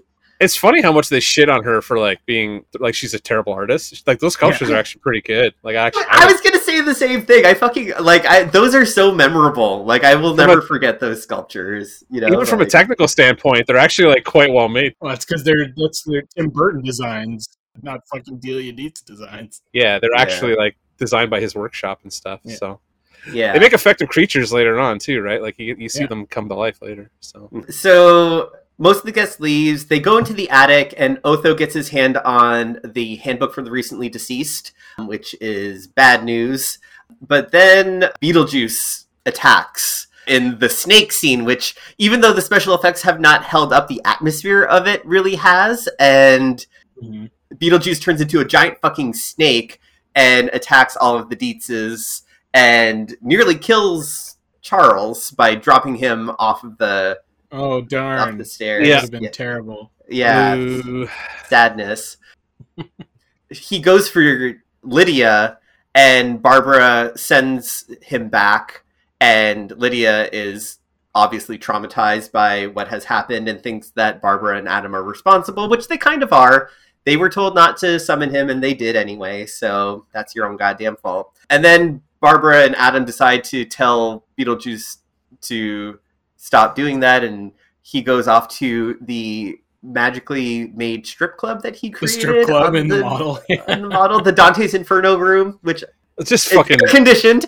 Air how, conditioned. great. how has nobody made that strip club into real life at this point? Like Oh. it's just so easy. Someone has Low-hanging made fruit. that into a sexy Halloween haunted house. I hope someone has done Oh, that. God, absolutely. Yeah, that would be. No, that that wasn't part of the haunt, Beetlejuice haunted. house. Was it? Yeah, it The was. Dante's Yeah, it was. Oh, yeah, Yeah. it was. It was. It was the last thing that you walked through. right. Yeah. God, Yeah. that Beetlejuice haunted house was so fucking good. oh, You got to walk like past his grave in the model with like the grass that was like actually like the foam core kind of like stuff and everything and They yeah, also so had fun. like the full model. It was so good. yeah they had the full you walk through the attic at one point with like the whole model to Oh, I wish I could have seen that. Oh, yeah. that's so good. That's so good. It good. was worth waiting a, an hour for. there's videos all over youtube so yeah go uh, it's not quite the same but like go look at Yeah. those videos if you want to see what that house looked like Yeah. So after that, as soon as Beetlejuice absconds into the strip club, Juno magics them back into the afterlife and is super pissed because she cannot have a routine haunting giving proof of the afterlife. I think they're probably just all afraid of getting exercise because didn't mention that um, dead people can die in this reality and they can go to a place called the Lost Souls Room, which looks like some kind of horrible limbo where you're like floating in nothingness forever or something. Extra death Yeah, it's like double death, double Yeah. down death. Like, yeah. So, double super secret probation death yeah, definitely. It's not good. so, they had to plan to get the Deetzes out by transforming themselves into hideous monsters, which is pr- a, pr- still a pretty cool scene and has some good makeup work in it, I think. yeah They're, stop they- motion work in and, yeah, and stop motion work. But the first person that they run into is Lydia, and they're like, "We don't want to do this. We don't want to scare her because we really like this girl, and we want her to stick around." This is, and so things get more complicated. But then Charles, Delia, and Otho decide to get Maxie Dean, the big investor, to come to Connecticut Robert to see the ghost. Goulet. Robert Goulet! Yes, the great Robert Goulet. So many Canadian people in this movie Yeah, because like Yeah. Catherine O'Hara is Yeah, Canadian. Yeah. Robert Goulet, yeah. And so Otho has uh, studied up and decided that he's an exorcist now, and so he's going to exorcise, like summon them by doing an exorcism, which is not great for the Maitlands. No, that's not how that works. That's not how any of this works. yeah. So Otho starts the ritual with everyone looking on, and the Maitlands start decomposing and getting sent to the Lost Souls room. But Lydia decides to get Beetlejuice in the mix and agrees. in one of the weirder parts to marry Beetlejuice because Beetlejuice says that if he wants to be free, he needs to marry someone in the real world so he can Just total do things bullshit. in the real He's world. just a fucking pervert that wants to bang this underage girl. Yeah, but also it kind of be makes honest, it makes a weird kind of sense because of the weird bureaucracy and rules surrounding the afterlife that this would be a loophole in the the handbook that he could exploit but it's not really mentioned at all in the rest of the movie so this might be lore or headcanon talking but either way I, I feel like this is just like Jeffrey Jones' contribution to the script. He's like, you know what this movie needs is fucking pedophilia. oh ouch but well deserved yeah so beetlejuice goes full fucking ham on maxie dean and his wife and the Deetzes and otho So I have a question. What happens to them? Because they like get shot through the fucking ceiling in the. But then uh, they're back. They're, They're back dead. in like the. are they yeah. back? Yeah, Okay. they, they come back like right before the end, right? Because it shows like Delia showing Charles one of her new sculptures, which No, is no, no, on that- based on Beetlejuice. The the the Maxie Dean and his maxie wife. dean and his wife yeah, they, Oh they're, yeah, they're, they're they're dead. They're they're gone. yeah, they're just dead. yeah, I'm, I'm pretty sure that they are they're they're fully dead like Yeah, i think that one hundred percent. Yeah. Yeah, yeah. so yeah, he transforms into like the best potential Halloween cosplay ever, which I have seen pictures of in real life of people doing this cosplay as Beetlejuice Oh, yeah. carousel with the inflatable hammer Yep, arms. that in the house too. Oh, Yeah, so cool, so fucking cool. I like it's an image that will never leave my mind. Is that whole with, with the uh, hammer, the hammer yeah. arms. Yeah. yeah. Step right up. Attention, Kmart shoppers. I'm trying to find like a good detailed like model of that to use it for like a Beetlejuice alternative movie poster, and like it's Yeah. impossible to find that full detail. Like, Well, because they only ever show it in parts, right? Like it's it's implied, and it's one of those things where you put it you put it together in your brain due to the Yeah. editing. it's Yeah. like you know it very much is that because I've I've gone through like cuts trying to like find a good angle where everything kind of works together, and like there isn't. So I'm like, I got to I got to 3D this fucking thing. It just sucks. So Yeah.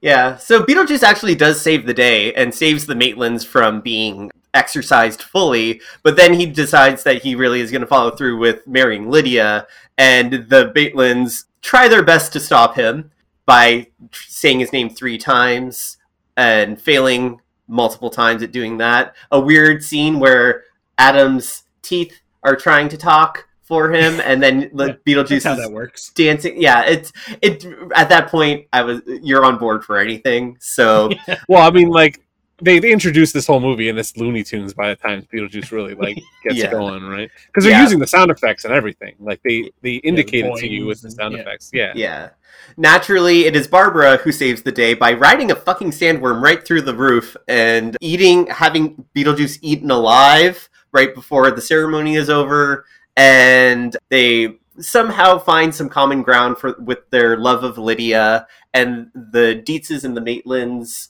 live happily ever after so the maitlands have to parent lydia in the real way and the Deetzes get to do whatever they want i guess but Pretty much. everyone seems happy so it's fine Is like she not way better off with Geena Davis as her surrogate mother parent than Yeah. Then either Yeah, then- Sex Pest or than Delia Deetz is her stepmom. and Delia Oh, yeah. Deetz especially. Like, yeah. yeah in universe fully yeah I'm not saying Adam Balt like, you know, Adam or whatever the character's name is. The Yeah. Adam Baldwin. Oh yeah, Yeah, Alec Baldwin. Sorry, it's Alec Baldwin. Alec Adam- Alec, who has the name in Yeah. the movie of one of his, one of the lesser Baldwin brothers. yeah And I was just thinking, like, he looks so much not at all like his brother Daniel, who was just in this episode of The Sopranos I was watching the other night. And I was like, well, how many of these fucking brothers are there? There's like six of them. It's crazy. Yeah, yeah Steve, So, Steven yeah. Adam, Billy. uh, Billy. Well, it's not Adam, it's Alec. It's Alec. Is there an Adam Baldwin too? There is an Adam Baldwin too. Adam Baldwin's the dude from Firefly. There, he's not a Baldwin Baldwin. He's just got the name Oh, Baldwin. Right. Oh, Yeah. that- yeah. That He's also a douchebag. that piece of So, shit. Yeah. yeah, that garbage man. So yeah. so the movie ends on a happy note where Lydia gets to have supernatural dance offs with Harry Belafonte music. We all jump in the line and dance with ghost football players, and we all live happily ever after. The end. Yeah. Oh, yeah. so- I believe it. Well, there is a little epilogue where we see Beetlejuice get his head shrunk by Oh, the, yeah. Yeah. the people in the waiting room. because he steals somebody else's uh, number, Place in wait, line, waiting yep. number. Yeah, Yep. Yeah. the witch doctor shrinks. Yeah, and some of the like the special effects that, that did not hold up Yeah, very well in the up. last 30 no, no, 40 that, that one does not work in 1080p. No, I mean it didn't work in 4K either. Let me tell you what. But uh, you know what works in 4K uh, is Michael Keaton because he's fucking hilarious in Yeah. that whole bit. So that's what kind of holds that whole. I mean, actually, it's kind of what holds the whole movie together is Catherine O'Hara and, Michael Keaton. But I mean, Mhm. that's neither here nor there. So that's Yeah. the plot of Beetlejuice. Thank you, Paul, for getting You're us through that. It, it was my pleasure, I'm sure honestly. Paul's been wanting to do that for like three years on the podcast, so I'm glad we finally got through that. Yeah. What do you guys want to talk about? Like, what's the like? Here's my question, Alicia. Why did you want to join us for this episode? Usually, the last thing we have to like fucking torture Alicia to get her to like sit down for two minutes and talk to us to volunteer for an episode. What's up with that? I hadn't watched Beetlejuice this year yet, and Tim was gonna watch it, and he was like, "Do you want to be on the podcast?" And I was like, "Yeah, sure, I'll, I'll do that." I mean, Cool. I, I, so I came to Beetlejuice a little late. Like, Okay. I my first exposure to Beetlejuice was the animated series, Same. Oh, and I didn't actually watch the movie until I was a teenager, I believe, and um, it it really made me rethink a lot of what happened in the animated series. Uh, yeah. Okay. yeah. yeah, reframes Yeah. a lot of that. Yeah. Beetlejuice as like her pseudo imaginary friend who's like her adventure pal and not the dead man who's trying to get in her panties is Yeah. there's a lot going on there. Yeah, and I'm a little uncomfortable with the movie in in a lot of ways because of how I came to it and like how Beetlejuice is, you know, like a borderline.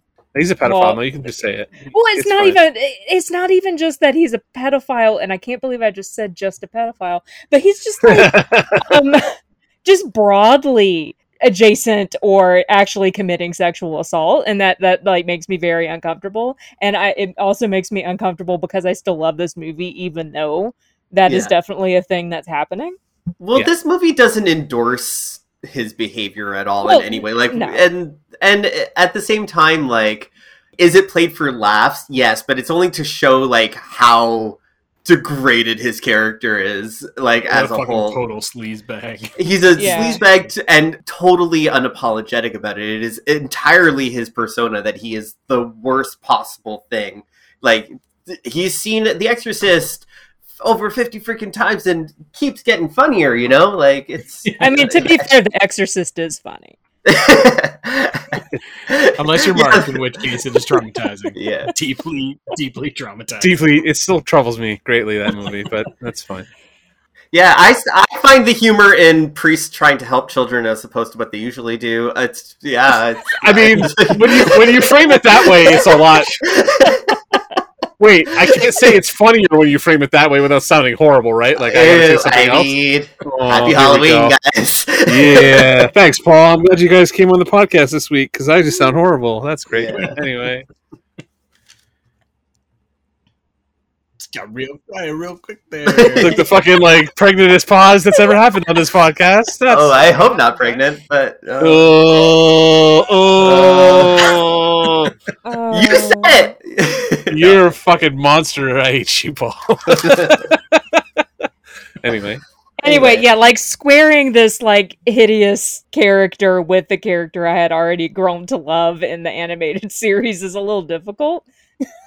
I can see that. It's difficult, especially because like you come back to it and you're still like, it's still a magnificent Michael Keaton performance. Right? Oh, He's so yes. oh insane. yeah, this It's so he's good. so great. He's so like, great. The in this. role was awesome. like fucking tailor made for Michael Keaton. 100%. Oh my God. this movie does not exist without Michael Keaton's performance. yeah, like I, he- I think it's so probably 100% my favorite role that he has ever done. He is, I don't know what this says about Michael Keaton, but he is so well suited to this like perfect mix of sleazy, cheesy, gross out, and like weird, uncomfortable charisma kind of thing. yeah. yeah. And just like the layer of sinister that just kind of broils underneath too Yeah. because he's like yeah there's just yeah there's a lot of dimension that he brings in a really small amount of time because he's just like that good of he's good at acting with his eyes i noticed in this movie Mhm.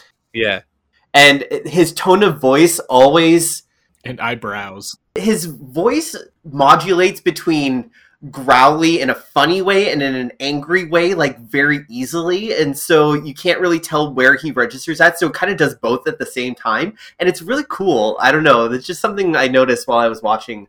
And it just made endeared me to the performance even more i guess.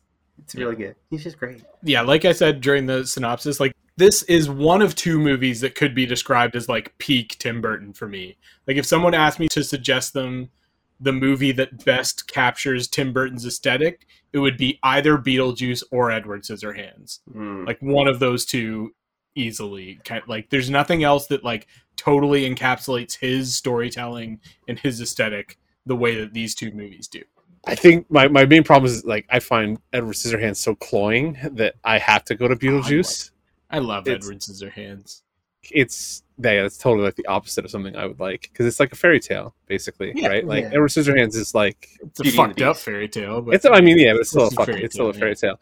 Whereas like this is just like I don't even know how to describe this. Like this is like sci-fi horror it's or a like fucking fever dream, basically. yeah, like it's like this is this movie like really it's like an acid trip in a lot of ways where like you're getting to visit the afterlife and it's like an MC Escher painting via Tim Burton and like Yeah. Everything is fucked up and then you've got Catherine O'Hara just screaming at the top of her fucking lungs for like 90 minutes. And Michael Keaton shows up for 10 minutes here and there and just like blows the fucking walls off of everything because he's oh my god. Yeah. Like the nice fucking model line like that i still fucking laugh at the hong kong shit. Like i'm a 10 year old you know what i mean? Like, Yeah. i don't know why but i still laugh at that so i don't know. Yeah this movie is fantastic It's funny to Oh. call this peak Tim Burton, though, considering that It's his his, first movie isn't it It's like what is this real- his second Pee-wee's Big Adventure was yeah, Right, his yeah, first, yeah. and then and then this after that kind of thing. Yeah, because my perception of Tim Burton's aesthetic shifted a lot towards his like Victorian stuff.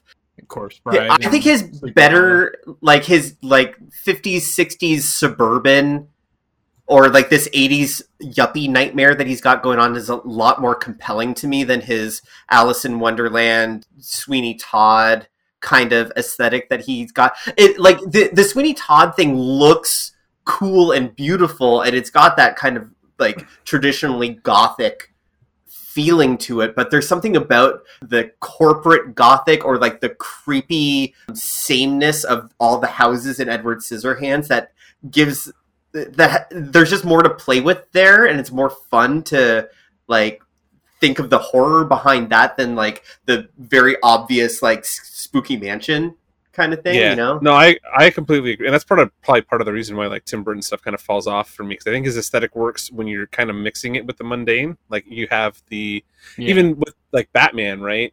Like the aesthetic of Tim Burton, it, it's only kind of coming in from the edges. Batman is still a, it's still not supernatural. Like it's not weird that crazy. It's still a city. Like you're still expected to believe it. But like this is just like you're giving rules to the afterlife, and it, you know, like it's just weird. Everything's weird about this movie. Everything goes Yeah. nuts within two minutes of this movie, right?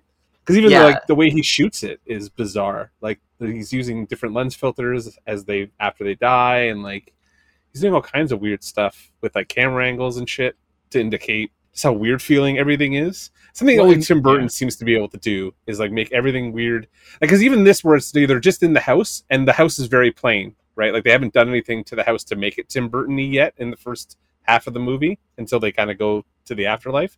And then they come back and the house has been renovated. Right. Like, up till that point, it's very mundane. But when they die, the house starts to feel way more Yeah. oppressive. Also, like it gets dark and there's shadows everywhere all of a sudden. And yeah, the the lighting, the the angle. like, like it gets that cool filter over it. Like everything becomes very like kind of blanked out and washed out a little bit after they die. So like it's just little things you notice that like you probably wouldn't think of, but somebody like some DP got forced to think about it. Yeah.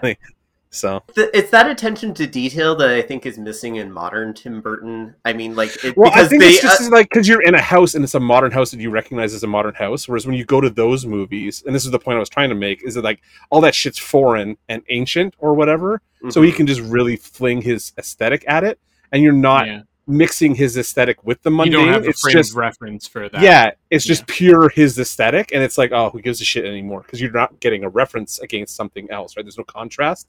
That's Yeah. the word. Contrast is what I was looking for. All right, so, So- um, I, I'm gonna uh, call myself out right now. I didn't actually realize this was a Tim Burton movie until I watched it this time. And when we Oh, were wow. watching, it, and I was like, "Wow, this really seems like Tim Burton." And then I looked it up, and it was.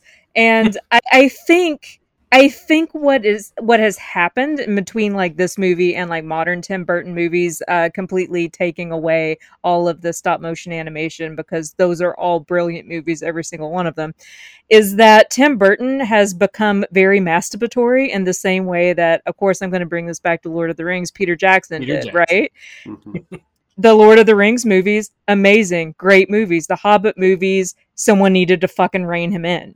And I think it's the same thing Somebody with Tim needed Burton. to stroke him off before every day on set. Basically, is, is what needed to happen, right? Like, so, yeah, somebody needed to fucking yeah tell him Yeah. no, and nobody did.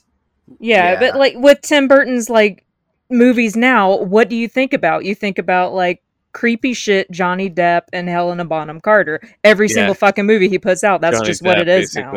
Yeah. Yeah. Yeah, because even the movies that don't have Helena Bonham Carter and Johnny Depp, like, uh, I tried to watch his Dumbo. Oh boy, guys. Oh Oh, boy. I couldn't. I, I, I, oh no. I remember you telling one. us about it. Actually, you you Yeah. mentioned it on the podcast while you were still on. Oh. You talked about it at one point, and it was Oh. uh, it's Yeah. no don't it's it's the worst it's awful in so many ways and like it's just everything that if you need a primer on what has gone wrong with Tim Burton like Dumbo's a good place to start but Dark Shadows would be another place where you get the suburban Yeah, contrast, but it's like he's forgotten what made it compelling and good, and so it, the movie it leans so heavily on Johnny Depp's wacky performance, which is awful, just awful. to think that he was like the actor for such a long time for so many people in like the late 2000s i i don't know i don't know but yeah tim burton is masturbatory is definitely the word alicia like man no one can tell him no because his movies just make bank or used to make bank i don't know if they still do but that's the problem. That's why he's kind of like, yeah, doing Dumbo, basically, like doing corporate work like that. Yeah 'Cause that's work for hire work, right? Like he's not. Yeah, they hired him for his name to help it, but like that's Disney selling it. yeah You don't go to do Dumbo, right? If you're like, Chris Nolan's not doing Dumbo. You know what I mean? yeah i would love to see chris nolan's dumbo let's let's make it happen I'd rather watch that than Jesus. Burton's Dumbo, probably because it's Chris, no- or not, but it's Chris Nolan, right? So I mean, yeah, yeah well Uh, you wouldn't be able to understand anything anyone's saying anyway so Anyways, Beetlejuice. yeah. I, I did mention earlier that Beetlejuice is just a really strangely paced movie. It does not follow the usual story structure of any fucking movie. Like it's in some ways kind of feels like two movies like maybe squeezed together, or in some ways it feels like a series of vignettes rather than like your traditional like here's act one, here's act two, here's act three kind of movie. But even though it breaks those conventions, it still somehow fucking works, which is baffling, but also part of the the genius of it. I think like what I can, and this is just my educated guess, is I feel like editing saved this movie because it feels Yeah. like there's a lot of shit that was probably like excised out of it to keep it like just make it as tight as possible. Yeah, It feels longer than 90 minutes for sure. Like it, it feel this movie feels like it's maybe closer to two hours. Yeah. me. Like if, if I were to if you were just to ask me straight out like how long is Beetlejuice, I would tell you like hour 45, hour 50, something like that. But no, it's like 90 minutes. Yeah. But like it's just so like just well, so fucking break- dense. Yeah, it's so dense. Exactly. It's Yeah. it's packed so fucking full that it that feel like those ninety minutes like just feel longer. in a good way, not In a not good like, way, oh yeah. my God, this feels like it needs to be shorter, kind of thing. I feel like every there's no wasted time and maybe it is because the editing is so tight is that like every every moment really counts in this movie. Like there's so much character building in different moments. They show rather than tell. Like it took me a while to realize to like put together that barbara had learned the voice projection trick from beetlejuice just in that previous scene. Like oh that's why she got so excited about going to haunt the Deetz's dinner party because she had picked it hmm. up so quickly. And I'm like, oh, that's a really good character beat moment that I didn't really think about before. It's like, oh, they're showing rather than telling that she's a fast learner and that she's got her shit together, but they don't actually say, oh, wow, you're so. Because movies today would be like, oh, I have figured out this thing that he has done, and there would have been an exposition dump about it. But th- this movie does not have time for that. It has too much to do. Yeah, it just, it just feels natural. Yeah. Yeah. There's a lot of exposition in this movie, also, right? Yeah, Like, there they're is, constantly like- explaining the rules of like what's going on The to you too. Yeah.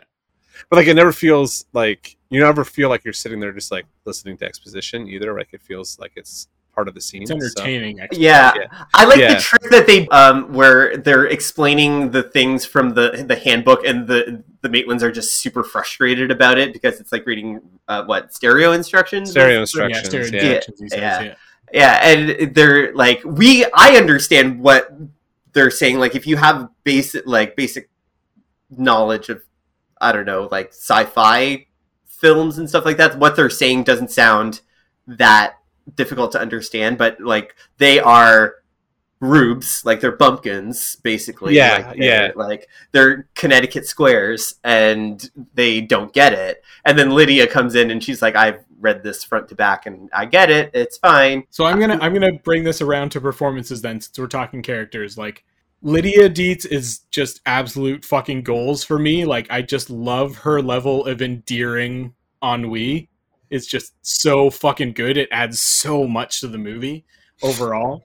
I was a little bit like so when she goes into that thing about I myself am strange and unusual. I was like, oh, I is it. this a bad line read? And I'm like, no, this is the perfect line read. Perfect, Actually, yeah.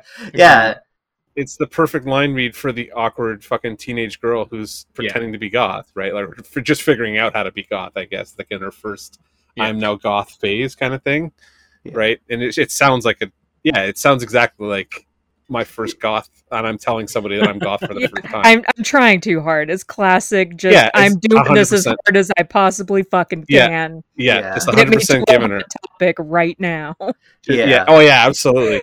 Yeah, and that was the like My fucking the My Chemical Romance CD just needs to get like flung at me, basically. that yeah. that was the one big hero scene that they gave Lydia in the in the haunted house was her popping out like saying doing like the very dramatic flair like I myself am strange and unusual kind of Yeah. thing and it was just perfect like that is that character encapsulated in one line kind of thing yeah. yeah. But she like her her extraness is really endearing. Like when she's writing her suicide note, like it's very dramatic and it's Yeah. very It's it's like funny though, One. which is weird to say. funny. Yeah. whatever, yeah Because she's It's like, a, like what picking different- girl different words about- and- yeah, like yeah. yeah. like rewriting her own suicide note. You're kind of chuckling at like the oh my god, this is such a teenage girl thing to do. Like you're Yeah. laughing at it,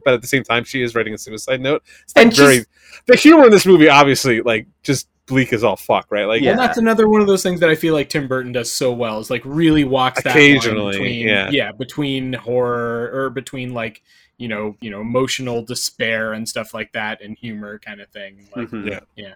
It's Yeah. really when she crossed out the word jumped and then wrote plummeted. plummeted. Yeah, yeah, yeah, plummeted. Yeah, You yeah. can tell that she's only in it for the drama at that point. yeah.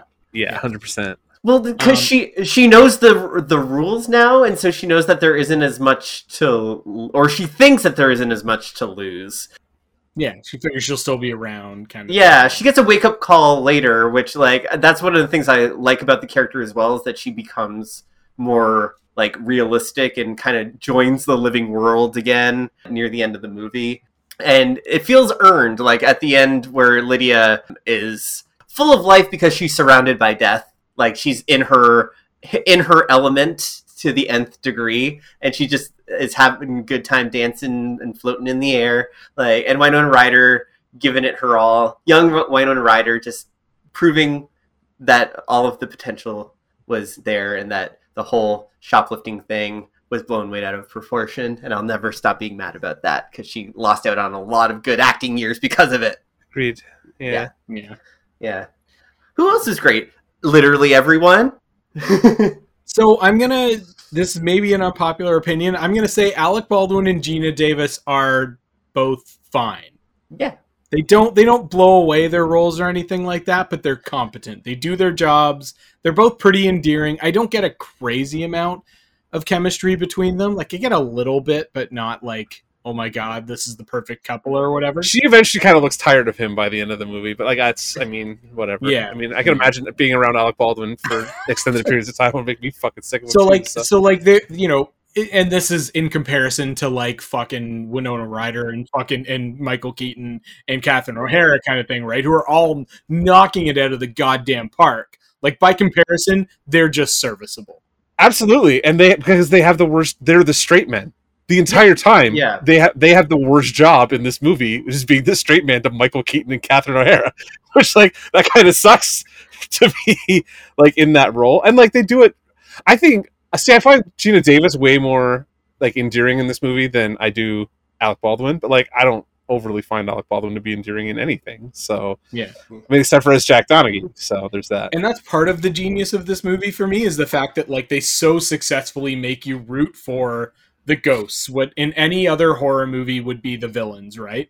Like Yeah. in here, they're making you vote for or root for the fucking dead people, which is a nice change of pace. Like, and that is another thing that Burton tends to do really well is he manages to make you sympathize with those creepy outcast characters. Yeah, one of my favorite parts where he does that is when they first go into the the afterlife in the waiting room, and Barbara says, "Is this what happens when you die?" And then Miss Argentina goes off on them like, "This is what happens when you die. This is what happens when they they die," and really just like she's so annoyed with their small mindedness, like and- yeah. yeah. they're naive and like all these people in the afterlife are already so over it because like they've heard it all They've been before and they've there it for decades.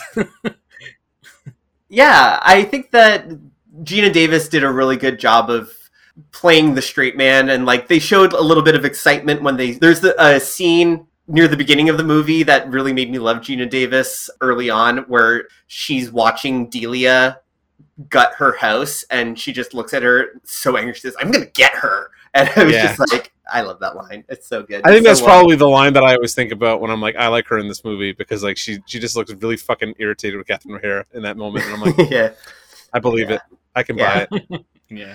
Yeah. But yeah, I agree that like I don't think they're meant to be like the standout characters, but there are moments where at least Geena Davis and Barbara get to like Adam is kind of funny. The whole he can't read thing was an interesting choice. But like Beetlegeist and the recently diseased Diseased, yeah. yeah.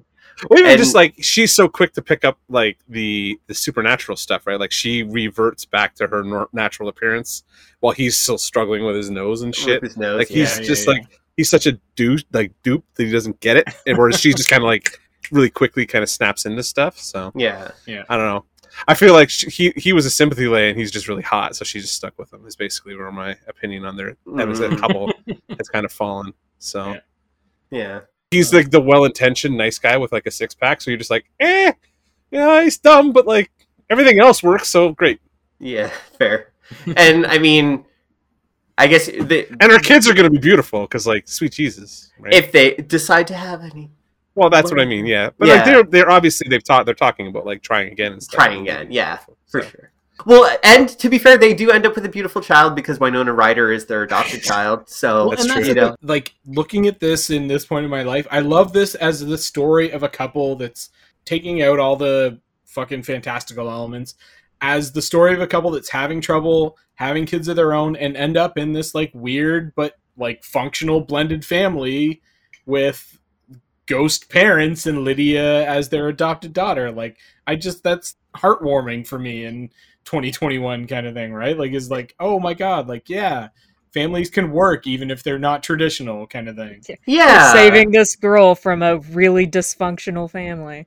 Yeah, exactly. Yeah, and that's the other part of that too is like the whole does such a good job of bringing in like the fucking like the dysfunction of the gentrifiers and everything as the enemies. Like the the small town creepy shit is the horror in this fucking movie. Like between the nosy neighbors and like the one of the creepiest things in this watch through for me was like that rambling, gossiping like barber dude who Oh, like yeah. clearly knows the whole fucking city's business. I'm like, that is unsettling to me. Like this guy that's just rambling off like fucking like the whole fucking town's business and shit like that. I was not okay with that. Yeah. And then the gentrifiers from the city, obviously, like that's all the real horror. Like the on this watch through, the one thing that it it made me want to watch the Burbs again after this Mm.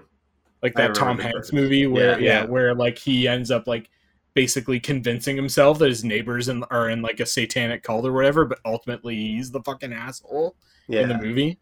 Even though they Yeah. are in a satanic cult at the end of the movie, if I'm not mistaken, right? Like Yeah, they actually are horrible people or something like that. Yeah. Yeah. The Burbs is a movie I haven't seen in a long time. Is that Chris? Oh, it's not Christopher Lloyd. I always think that the other dude is Christopher Lloyd, the crazy hair guy, but it's not Oh no, that Rick. the older dude. Ducommun? Yeah. Yeah, the- way. the whole thing about like the afterlife being kind of a neutral thing in this movie and like haunting being an optional thing Oh yeah. where you know like if you only haunt a family that you want to get rid of otherwise you just shut up and like deal with it but like Mhm. Which is it's petty and hilarious like th- that line that juno says like thank god that you didn't die in italy or something like that it was Yeah. just like ouch No, I, I love the whole vision of the afterlife in this movie. Like the it's that that Kafka esque kind of quality, and that the afterlife is just this fucking tangled like web of bureaucracy is just beautiful. I love that. yeah and It, it makes way too much sense for it to be like that too. Like in Yeah. terms of, and it works so well for this movie. Like to give this movie like like a basis in like reality that you can at least kind of like wrap your head around, kind of thing. Like, everyone knows very, that feeling of waiting Yeah, in that it- waiting room it very quickly like kind of uses that as shorthand to get you like where you need to be in terms of the story and stuff, like the Yeah. acting of the story, which I think is yeah yeah really the visual storytelling in this movie is yeah. incredible like they do do exposition dumps but even when they do it's like they're it's just really good acting like when juno talks about beetlejuice like the the way the music changes very like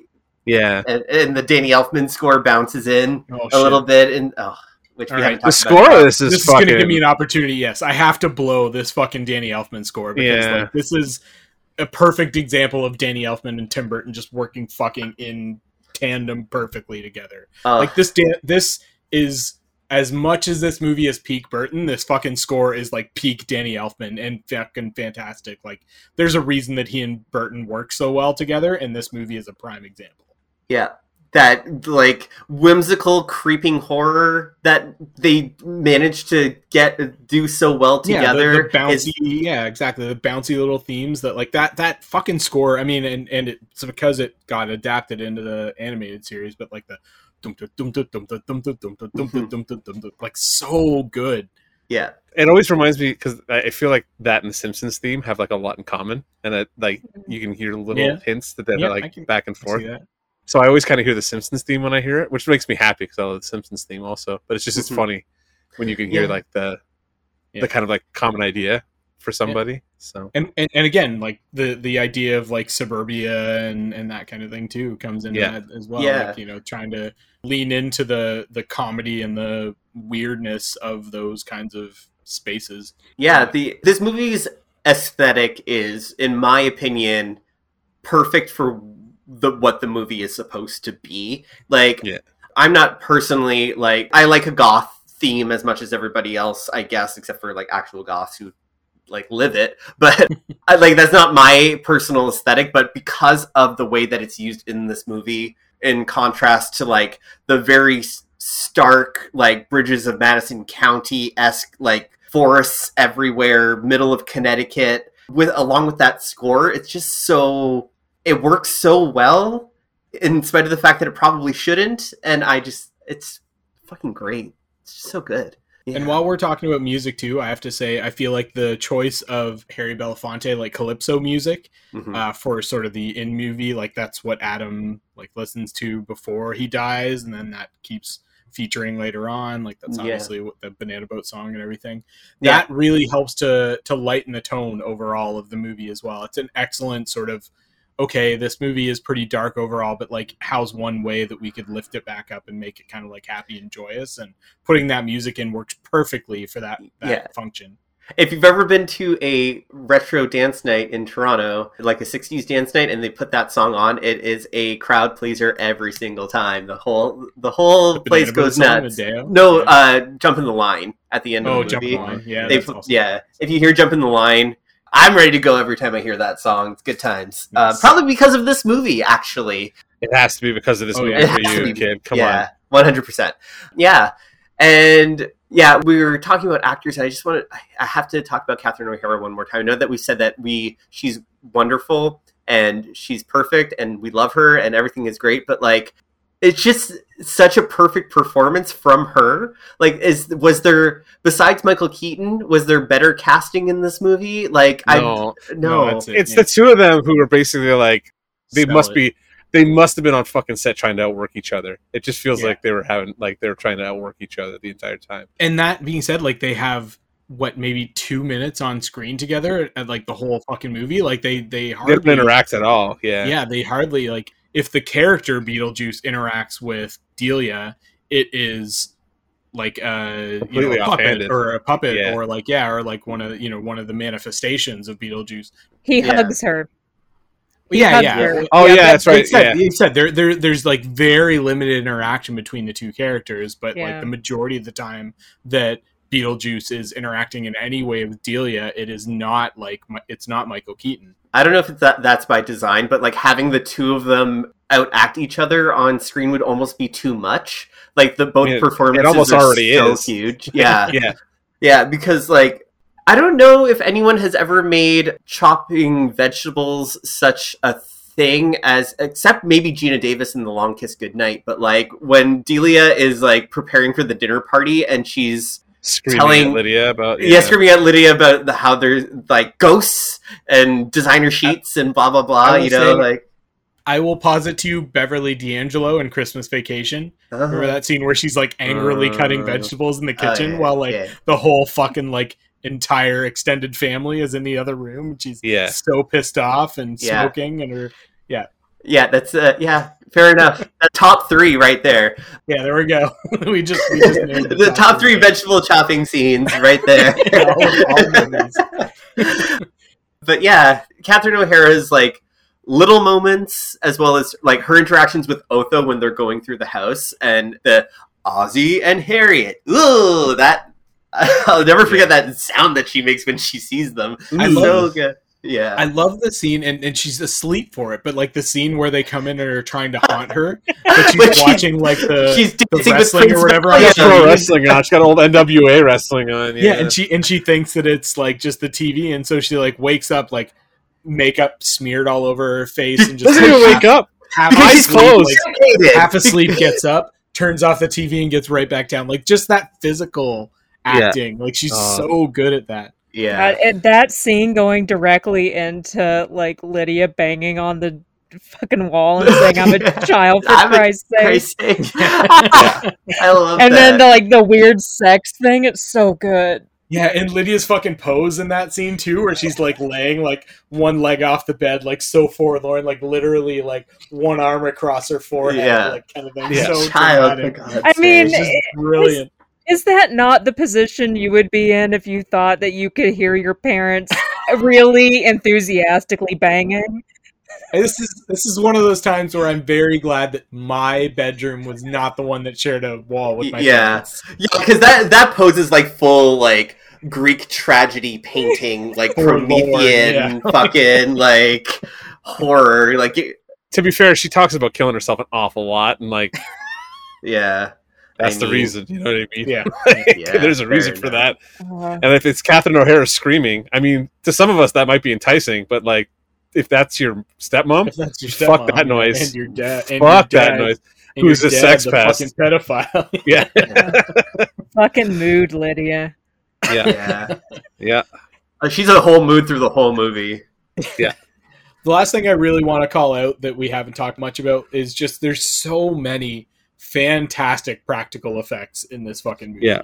Yep. Like the Death's waiting room scene on its own is a masterpiece of practical effects. The shrunken head dude, the magician's assistant with her torso sitting beside her legs, the smoker dude who's all fucking burnt up. I even love fucking Beetlejuice sitting between her, the girl who's cut in half and like rubbing her fucking knee, and then she's then like on the other side. the other she gets side. fucking such a good fucking gag. I don't know. I don't know why I like that gag so much. It's so fucking. Somebody good. has done that cosplay at Dragon Con too, like you Oh, know, yeah. with, like yeah, the like the the couch sitting beside like or yeah, the the woman in the couch So and everything. fucking It's great. so good. Yeah. and the scuba diver with its leg inside a shark's mouth and everything. Like, all of that is just Oh, just so fucking awesome. and and that's like two minutes or something like that, and they fucking like went that hard to get Yeah. all of those in there, kind of thing. is so Yeah. good. And I remember action figures from that scene, like the the, we the had them. Paul Yeah. had them. Yeah. Yeah. like Uh-huh. like the adventurer dude with with his shrunken head. Like I remember there was an action figure of that fucking guy. we had all of them. So like not too long ago, or this is probably a couple years back, my bunch of our old action figures were like in a bag and got handed off to our little cousin or my cousin's kid, like our nephew Bennett. And you just watch like hundreds of dollars get like handed away to somebody else. They're off cards, so like they were fucked anyway, right? This is my old Ninja Turtles and stuff like that, right? And uh, like Paul's old X Men, like dude, these are banged up fucking action figures.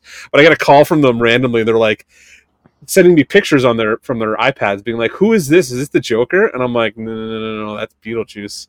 That's that's Paul's one of Paul's dozens of? Beetlejuice action figures. Yeah, Yeah. yeah. So like Bennett and Adeline were trying to figure out who he was. Yeah, There was a Beetlejuice action figure for every single fucking Yeah. costume that he had in the movie, Absolutely. right? Yeah. Like every different outfit had a different fucking figure for one hundred percent.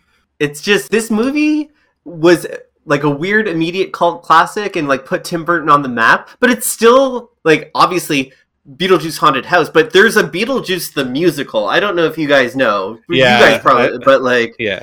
The Beetlejuice musical, which I have listened to the soundtrack to multiple times because it's kind of actually pretty good. I don't know why, but I kind of like it. I kind of like it. It's a very little Shop of Horrors style, I think Yeah, that makes sense. if you're into that kind of thing, which I very much am, because Suddenly Seymour maybe is one of the best songs ever. I don't know. It's fine. It's whatever. the Beetlejuice musical is one that I would love to see because I don't know. I think it would, it's just one of those movies where like you could make that musical about literally anything. It would be awesome. I mean, you could continue the further adventures of Lydia and Beetlejuice from the animated series or something. I don't even know what it's about, but whatever.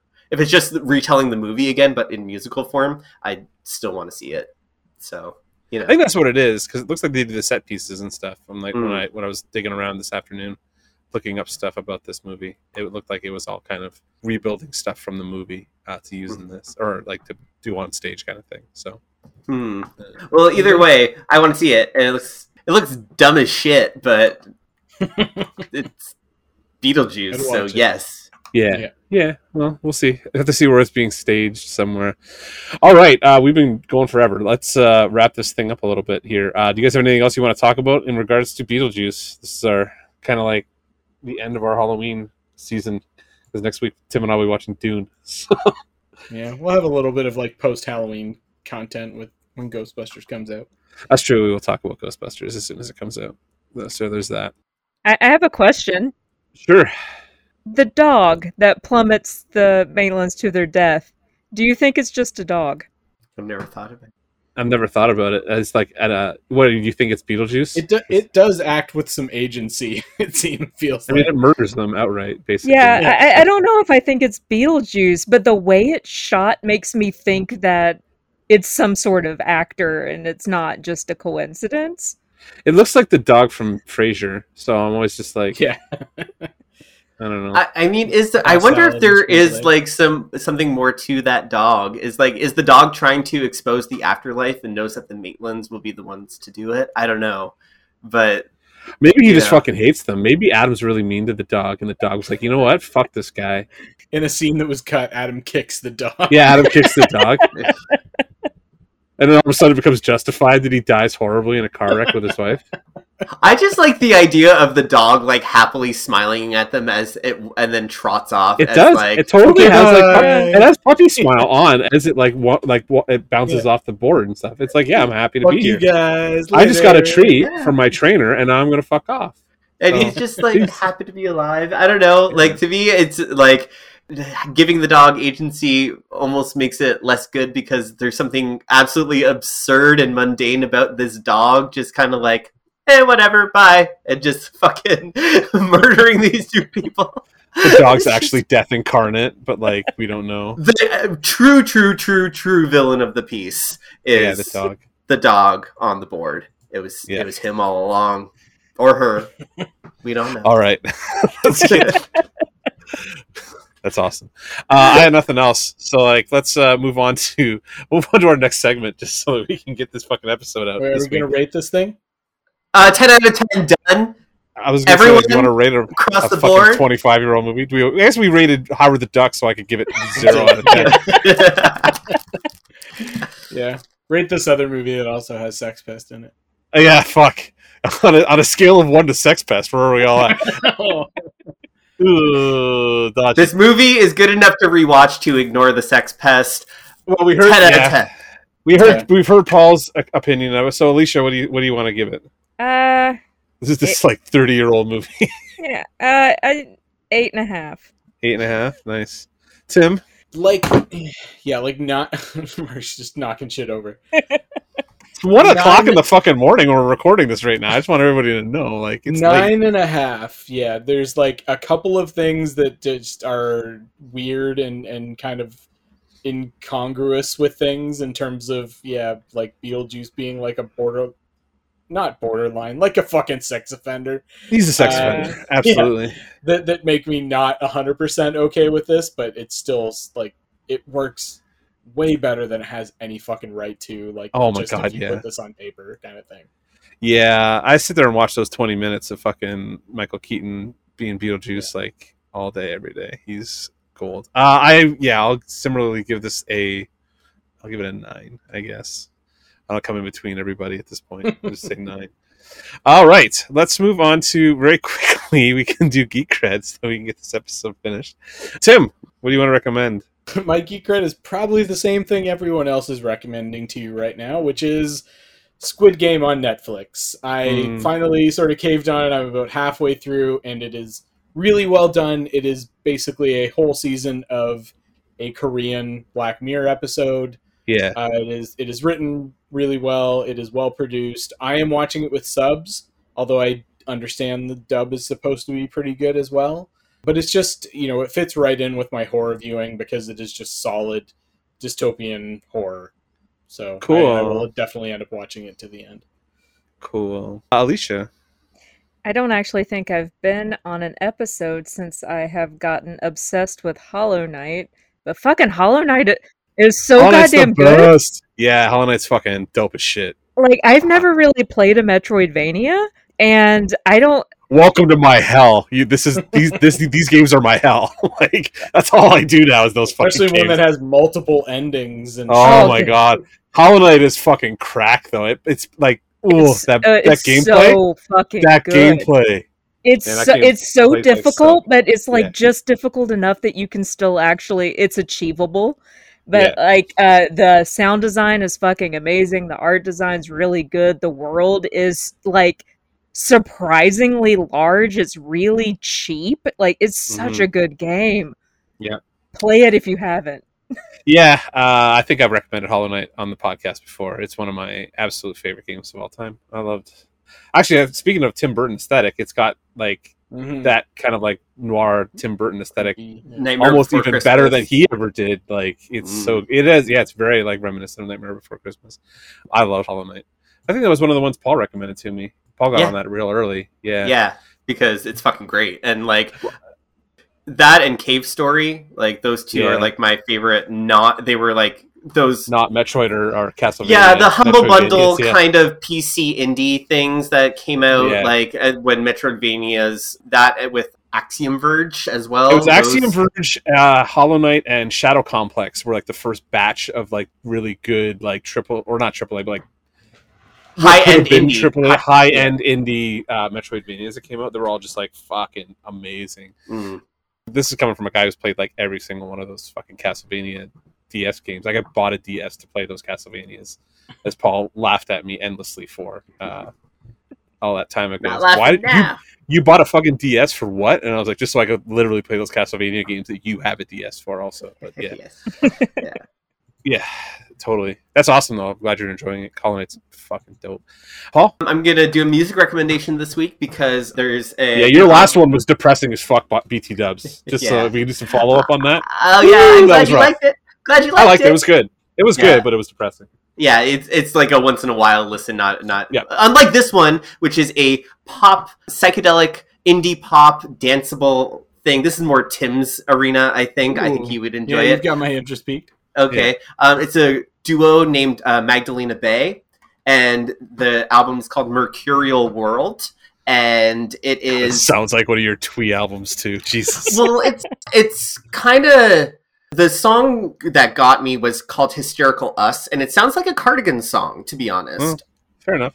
So it's got kind of that very sleek, poppy, like '60s modern pop aesthetic to it, like almost French pop. But it's got Okay. um, a lot of. If you liked Art Angels, which I know Tim definitely liked Art Angels, this Yeah. is they have said directly inspired by Art Angels, and like that pop music can have prog leanings. I guess was their concept, but like Well, wait, you listen- what? You said Prague? I hear Prague. I'm on board. Where are we yeah, going? well, try um the song "Hysterical Us" is the song Okay. that hooked me. Try the song; it's like hooky as shit, and it's got a lot. It's got some really cool production on it, and the whole album is just one bop after the other. So yeah, Magdalena Bay, Mercurial World.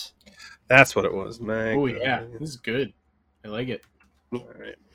I'll give it a And I definitely feel the Grimes Art Angels in it. Yeah, sure. yeah, yeah, yeah, yeah. Definitely I will give it a spin.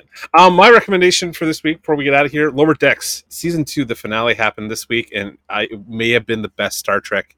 It's the best Star Trek I've seen since Deep Space Nine went off the air.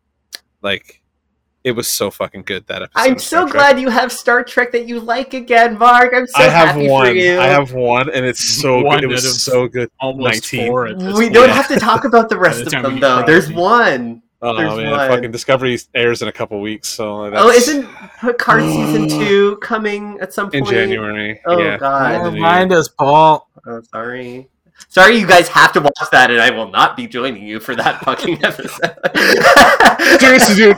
Paul, watch Lower Decks. It is, you'll love it because it's so Uh, meta about all this shit. Like it's so fucking great. And the season finale this week, like, oh my god, my little Trek nerd inside was crying. He was so happy. It was Hmm. fucking perfect. So, Lower Decks season two was just like it was magic as a Trekkie. Just go watch that shit. It was so good. Um, yeah. Oh, lovely. lovely. I got a little on me on that one. yeah. All right, everybody. Thank you for listening. I like it when I belch at the end of the episodes, not the beginning of the episodes. Much better for the listenership. easier for editing. Yeah, it is. So I can cut it out. Maybe not. It, it doesn't really matter at that point. Like two hours into this, like who gives a shit? Am I even caring? Editing works like just get this shit over with. Stop talking, you asshole. All right, everybody. Thank you for listening. Mark this has been. to himself. I'm talking to myself literally right now. This has been episode 273 of Dance Robot Dance. If you haven't already, please subscribe. You can do that via any podcatching app, via Apple Podcasts, Google Podcast, Stitcher, or Spotify. If you have any thoughts about, basically, I don't want to talk about the new shit. Shit was all depressing. If you want to talk about Beetlejuice with us, don't, we don't want to talk about fucking Dave Chappelle. let's bring fucking bring on the, the Beetlejuice talk though, because that shit, fucking this movie's gold. You can do that. You can hit us up on Facebook at facebook.com slash dance robot dance podcast. We're on Twitter at DRD underscore podcast, or you can hit up Tim. He's on Twitter at DRD underscore Tim, and I am on Twitter M underscore Willette. So you can follow both of us there and the podcast itself. Or you can email us, dance robot dance podcast at gmail.com. So I have been here with Tim. Say goodnight. I myself am strange and unusual. God, you're such a nerd. yeah, lame. Anyway, uh, Alicia and Paul, as usual, it is a fucking just a thrill to have a s another voice to listen to on the podcast. I love you, too, Tim. Mark. What are we saying? What are we doing? What are we doing? Sorry, no. Thank you guys for coming out and talking about Beetlejuice with us this week. Uh, that Oh, my lovely. pleasure. Yeah. Always Good fun. stuff. it's always fun to have Paul around and Alicia to comment on the two things that she comments on. So I feel like I talked a fair amount this time. this may be the Fuck most you've ever you. spoken on the podcast. I'm gonna cut that out, bitch. So there you go. I mean, I, I do my best commenting on this podcast when I'm just like, uh, The best Statler- shit I've ever gotten from you is when you weren't on a microphone and you were screaming at Tim. So like, Yeah, I, I like the the Statler room. and Waldorf. This Yeah. shit, right? You're pretty good at it. So there's that. Either way, I'm Mark. I'm on Instagram. Go f- at him underscore Willette. Uh, I oh, or sorry, Instagram's mt underscore Willette. I'm bad at this. We'll talk to you next week, guys. It's showtime. Fucking Just- Christ. Yeah, that was. this is what I get every week, dude. You should be on the show more often. 1.30 in the morning. What do you want from me? Fuck to go to bed. So peace, y'all.